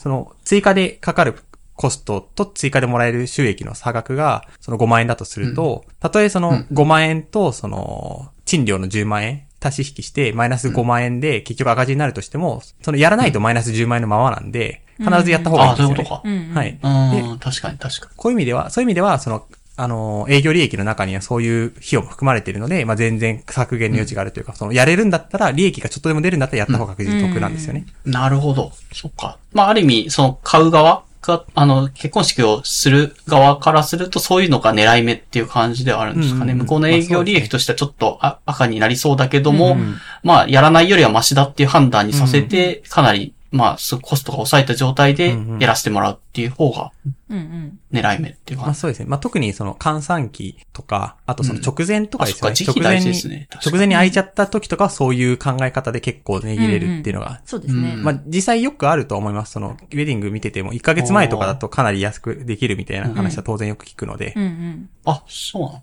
そうですね。えー数ヶ月、半年以上前とかから、まあ、ちゃんとやるぞってやるよりかは、もう直前で空いちゃったタイミングとかにすって、滑り込んだりする方がなんだかんだ、あの、足元見やすい。うですね。ブライダル業界の足元を見て随分安くしてもらいやすいみたいな話。うんうん。まあそうですね。その結局その1ヶ月でその、こなんていうの、招待する人たちの予定とかも完全に抑えないと基本的にいけないので、ああ、確かに1確かに。ヶ月でっていうのはかなりハードル高いですね。基本的に、その、どん、遅くても6ヶ月前ぐらいが目安。まあ、普通に一般的には大体1年前ぐらいから動き始めるのがかなり一般的なので、はいはい。1ヶ月前で決まるっていうのはかなり、その、なんていうんでしょうね。結構困難なとこも多いので、まあその分、うんその足元見やすいっていう、ああそういう感じですね。まあ、ただ平日とかになりますけどね。うん。うん。あ、そっか。まあみんな休みをその日取ってもらわなきゃいけない参加者にはって感じになる。う。うんんうんまあ、ただまあ、結論としてはもう、まあ最低限1割は必ず値切れる要素があるっていうのが、た肌感ですうん。ね。そうですねで。肌感で。まあ、うんまあいろいろ工夫のをすると2割程度得できるかなっていうイメーうんうジです。ん。おーで、小森さんと汗様のところも、まあ、すごいいいところを選びはしたけども、ちゃんとそこの交渉はしっかりやって、きちんと、あの、ベストな値切り状態で契約結んだと。ちなみに来年とかなんですかね？あ、それから半年後とかになるえっとね、9月ですね。うんうん。ああ、なるほど、なるほど。はいあまだ、そっか、だいたい半年ぐらい。そうですね。うん。滑り込みはさすがにちょっと、あの、難しいの狙わなかったみたいそうですね。やっぱ親族のその休みのこと考えるとちょっと難しいかなっていう。な。うん。うん。確かに確かまあそこまでではないかな。そこまでやんなくて、なんでしょうね。そ、その、直前のリスクを、直前のリスクについては全然お金払ってもいいっていうイメージですね。うんその、直前までのその不安定で、その実施できるかわかんないリスクとか、うんそのうん直前にその親族に対対してその、うまく説明できないっていうか、その、なんていうの迷惑かけるよりかは、まあ普通に普通のルートに乗っ取って早めに決めるっていう方が、わその、私としては全然それに対してお金払うのはか構わないっていう感じですね。に。う。うんんうん。まあ、親族が全員、例えば個人事業主で うん、この日だけ休みますとかが融通が効くんだったらいいと思いますけどね。うんああと、なんか、なんだろう。あの、最近ちょ、ちょっとだけ流行ってるけど、二人だけで結婚式やるとか。ああ、それは、そうですね。スケジュール合わせやすいですね。それだったら全そうそうそうそう然いくらで。はい安く済むし。あれですかね。あとその、うんもう、海外の転勤とかが決まってても、逆にもう本当に早めにやれないとできないみたいな、そういう人たちはやるのかもしれないですね。うん。あと、妊娠とかね。うんうんああ、そっかそっか。うんうん。確かに半年待てないです。うん。うん。そうですねまあ、そんな感じで結構いくらでも、あの、そういうのでし、ただ、けやっぱり手間は、見積もりを集めるところとかの手間はすごそうだし、それに対してちゃんとフェアに5件ぐらい行って、うんあ担当の人とかとコミュニケーションを、をまあ、取った上でいい人、悪い人って判断をしなきゃいけないっていう、結構人の判断って、まあ、それなりに大変だと思うんで、うんう。うんどれぐらいかかったんですか？これってスタートしてから。ああ、多分ぴったり1ヶ月ぐらいかなと思います。あ、そんなもんなの？こんだけざまあでもあ全部やったように見えるけど、1でもヶ月でできたん1ヶだ。月半、半とかかな？お。そらく、その、既得なこと始めたの1ヶ月前ぐらいかな。あ、そう、既得なことを始めたのは1ヶ月前ですね。うんで、その前にフェア2件行ってるから、多分1ヶ月半とかだよね。そう、全体で1ヶ月半ぐらい。ああ、ええまあ、そうですね。二十何件分をある程度しっかりというか、それなりにげ吟味した上でって考えると、普通の人がやったら多分もっと長くかかりそうだから、随分時間短縮ができたんじゃないですかね、これから。あそうですね繁忙期に向けてっていうの。うん例えば、その体験ブログとかは、その個人のブログで、うんうんその式場選びの体験ブログみたいなところを見ると、まあそういう人たちって基本的にそのかなり綿密にやってる、その検討してる方だと思うんですけど、まあそういうところうんを見ると大体10件ぐらい行くと、うんその、まあかなり納得のいく選択ができてうんうん。っていう感じですね。で、我々も多分合計すると7件ぐらい、結局その最初の2件も含めると7件ぐらいかなああ。行ってるので、まあ同じようなラインですよね。そうですね。で、あと、その、なんか、5件ぐらい回るようであれば、やっぱゼクシーのサイトから、あの、うんフェアを予約した方がいいんですよ。っていうのも、なんかゼクシー結構狂ったサービスしてて、その、なんか、1ヶ月の間に5件ぐらいフェア回ると、いくらだっけ？いや、3件かな ?3 件だっけ ?3 件で、?3 件で、1件目行くと1万5千円で、2件目も多分1万5千円で、で、3件目1万4千で、で、なんでその3件回ると合計で4万4千円分の商品券がもらえるみたいな。あ、お金もらえるんだ。そうなんですよそうで。すブライダルフェア。なるほどゼクシー。で、あの、なんか口コミを投稿するとうんうんもらえるみたいな。まあいろいろ諸条件あるんですけど。ははい。やってるんで、もし何件か回るんだったらゼクシーから予約はした方がいいけど、あの、見積もりを取って、見積もり取った後に、えーフェア行くんだったら、見積もり取った後に、まあ、じゃあ、あの、フェア行くんでお願いしますって言って、ゼクシーから予約取るみたいな。うんそうです、そうです。なるほど。はい。そっかねで。その二重取りじゃないけど、そのフェア、あの、ゼクシーの行ってるフェアからもお金がもらえるし、むしろお得にできるということですね。はい。まあ、そうなんですよね。こういうドケチ根性でもらっておきました。ですね。うんはいでもこれ結構シビアなんですよね。その、同月内、必ず同月内にやんないといけないんですよね。うんそのゼクシーのフェアっていうのがこれは多分、うん。その、まあ、必ず毎月やってるんですけど、その辺は結構ちゃんとスケジュール組まないとうまく回れないと思います。うんうんはい。確かに。いや、まあ、まあでも乗れるんだったら乗っちゃった方が全然そうですねいいのかなという。うん。そんな感じですね。我々の式場選びは。うん。なので、一月半の随分短期決戦。どう一般的にそんなもんなんですかねもっとかけてる人もいそうな気はするけど、こういうの。まあ多分、その素で9件とか10件とか回ろうとすると、まあ、いまあでも、理論上は1日に3件回れたりはします。特に朝、昼、夜で うん。9時間、9時間回るっていうのが、一応理論上可能なんで、それを3日なので、その、本当に RTA 的に10件回るって言えば、2週間程度で土日、土日で回るってできるかもしれないです。ただ、普通は1日1件か2件回るのがベターだと思うんですけど、まあでも、なんだかんだ遅くてもうん、一月から二二月ぐらいに決まるのが一般的じゃないですかね。長くても。ね。うん。ね、まあ、ただ、ちゃんと、その見積もりを先に集めるっていう方法をやることで、あ、いける、いけるというか、まあ、うん吟味できるところをその倍とか2倍、3倍に増やしたってことですよね。まあそうですね。かなり、その、候補の卓はかなり増やせたというよりも、ほぼ、ほぼほぼ全部候補に一旦上げてると思ってます。その、都内でうんできる範囲でっていうところであればうんうんで。すね。なので、その、まあ選べる範囲としてはもうほぼベスト。うんうん。で、その内容としてもかなり精度の高いものっうん。ていうのができたかなと思います。その、なるほどなんていうんですかね。ね。まあ金額的にも一大プ、ロジェクトですね。うん、そうなんですよね。その、結構、ふわふわ決める方も多いと思うんですけど、その、私が家計をつけてる感覚では、その、費用感覚を見ると、本当に、その、なんていうんでしょうね、一大プロジェクトまさにその通りかなっていう気がします。うん私も多分、この買い物の次、多分、人生で2、3番目ですよね、今のところ、金額的には。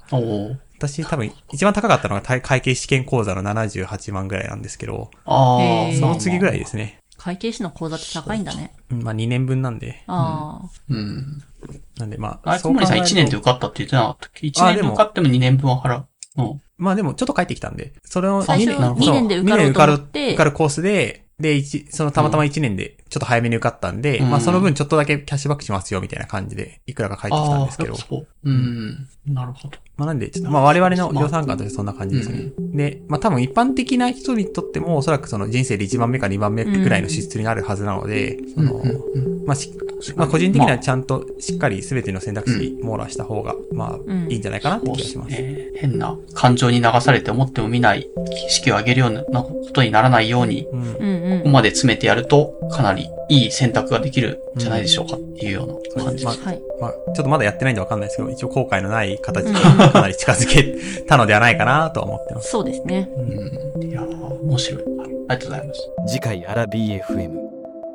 エピソード57後編ではツイッターをする上でつい気にしてしまうこと四半期開示と有価証券報告書の一本化のニュースコミュニティ窓への加入の話セルフジェルネイル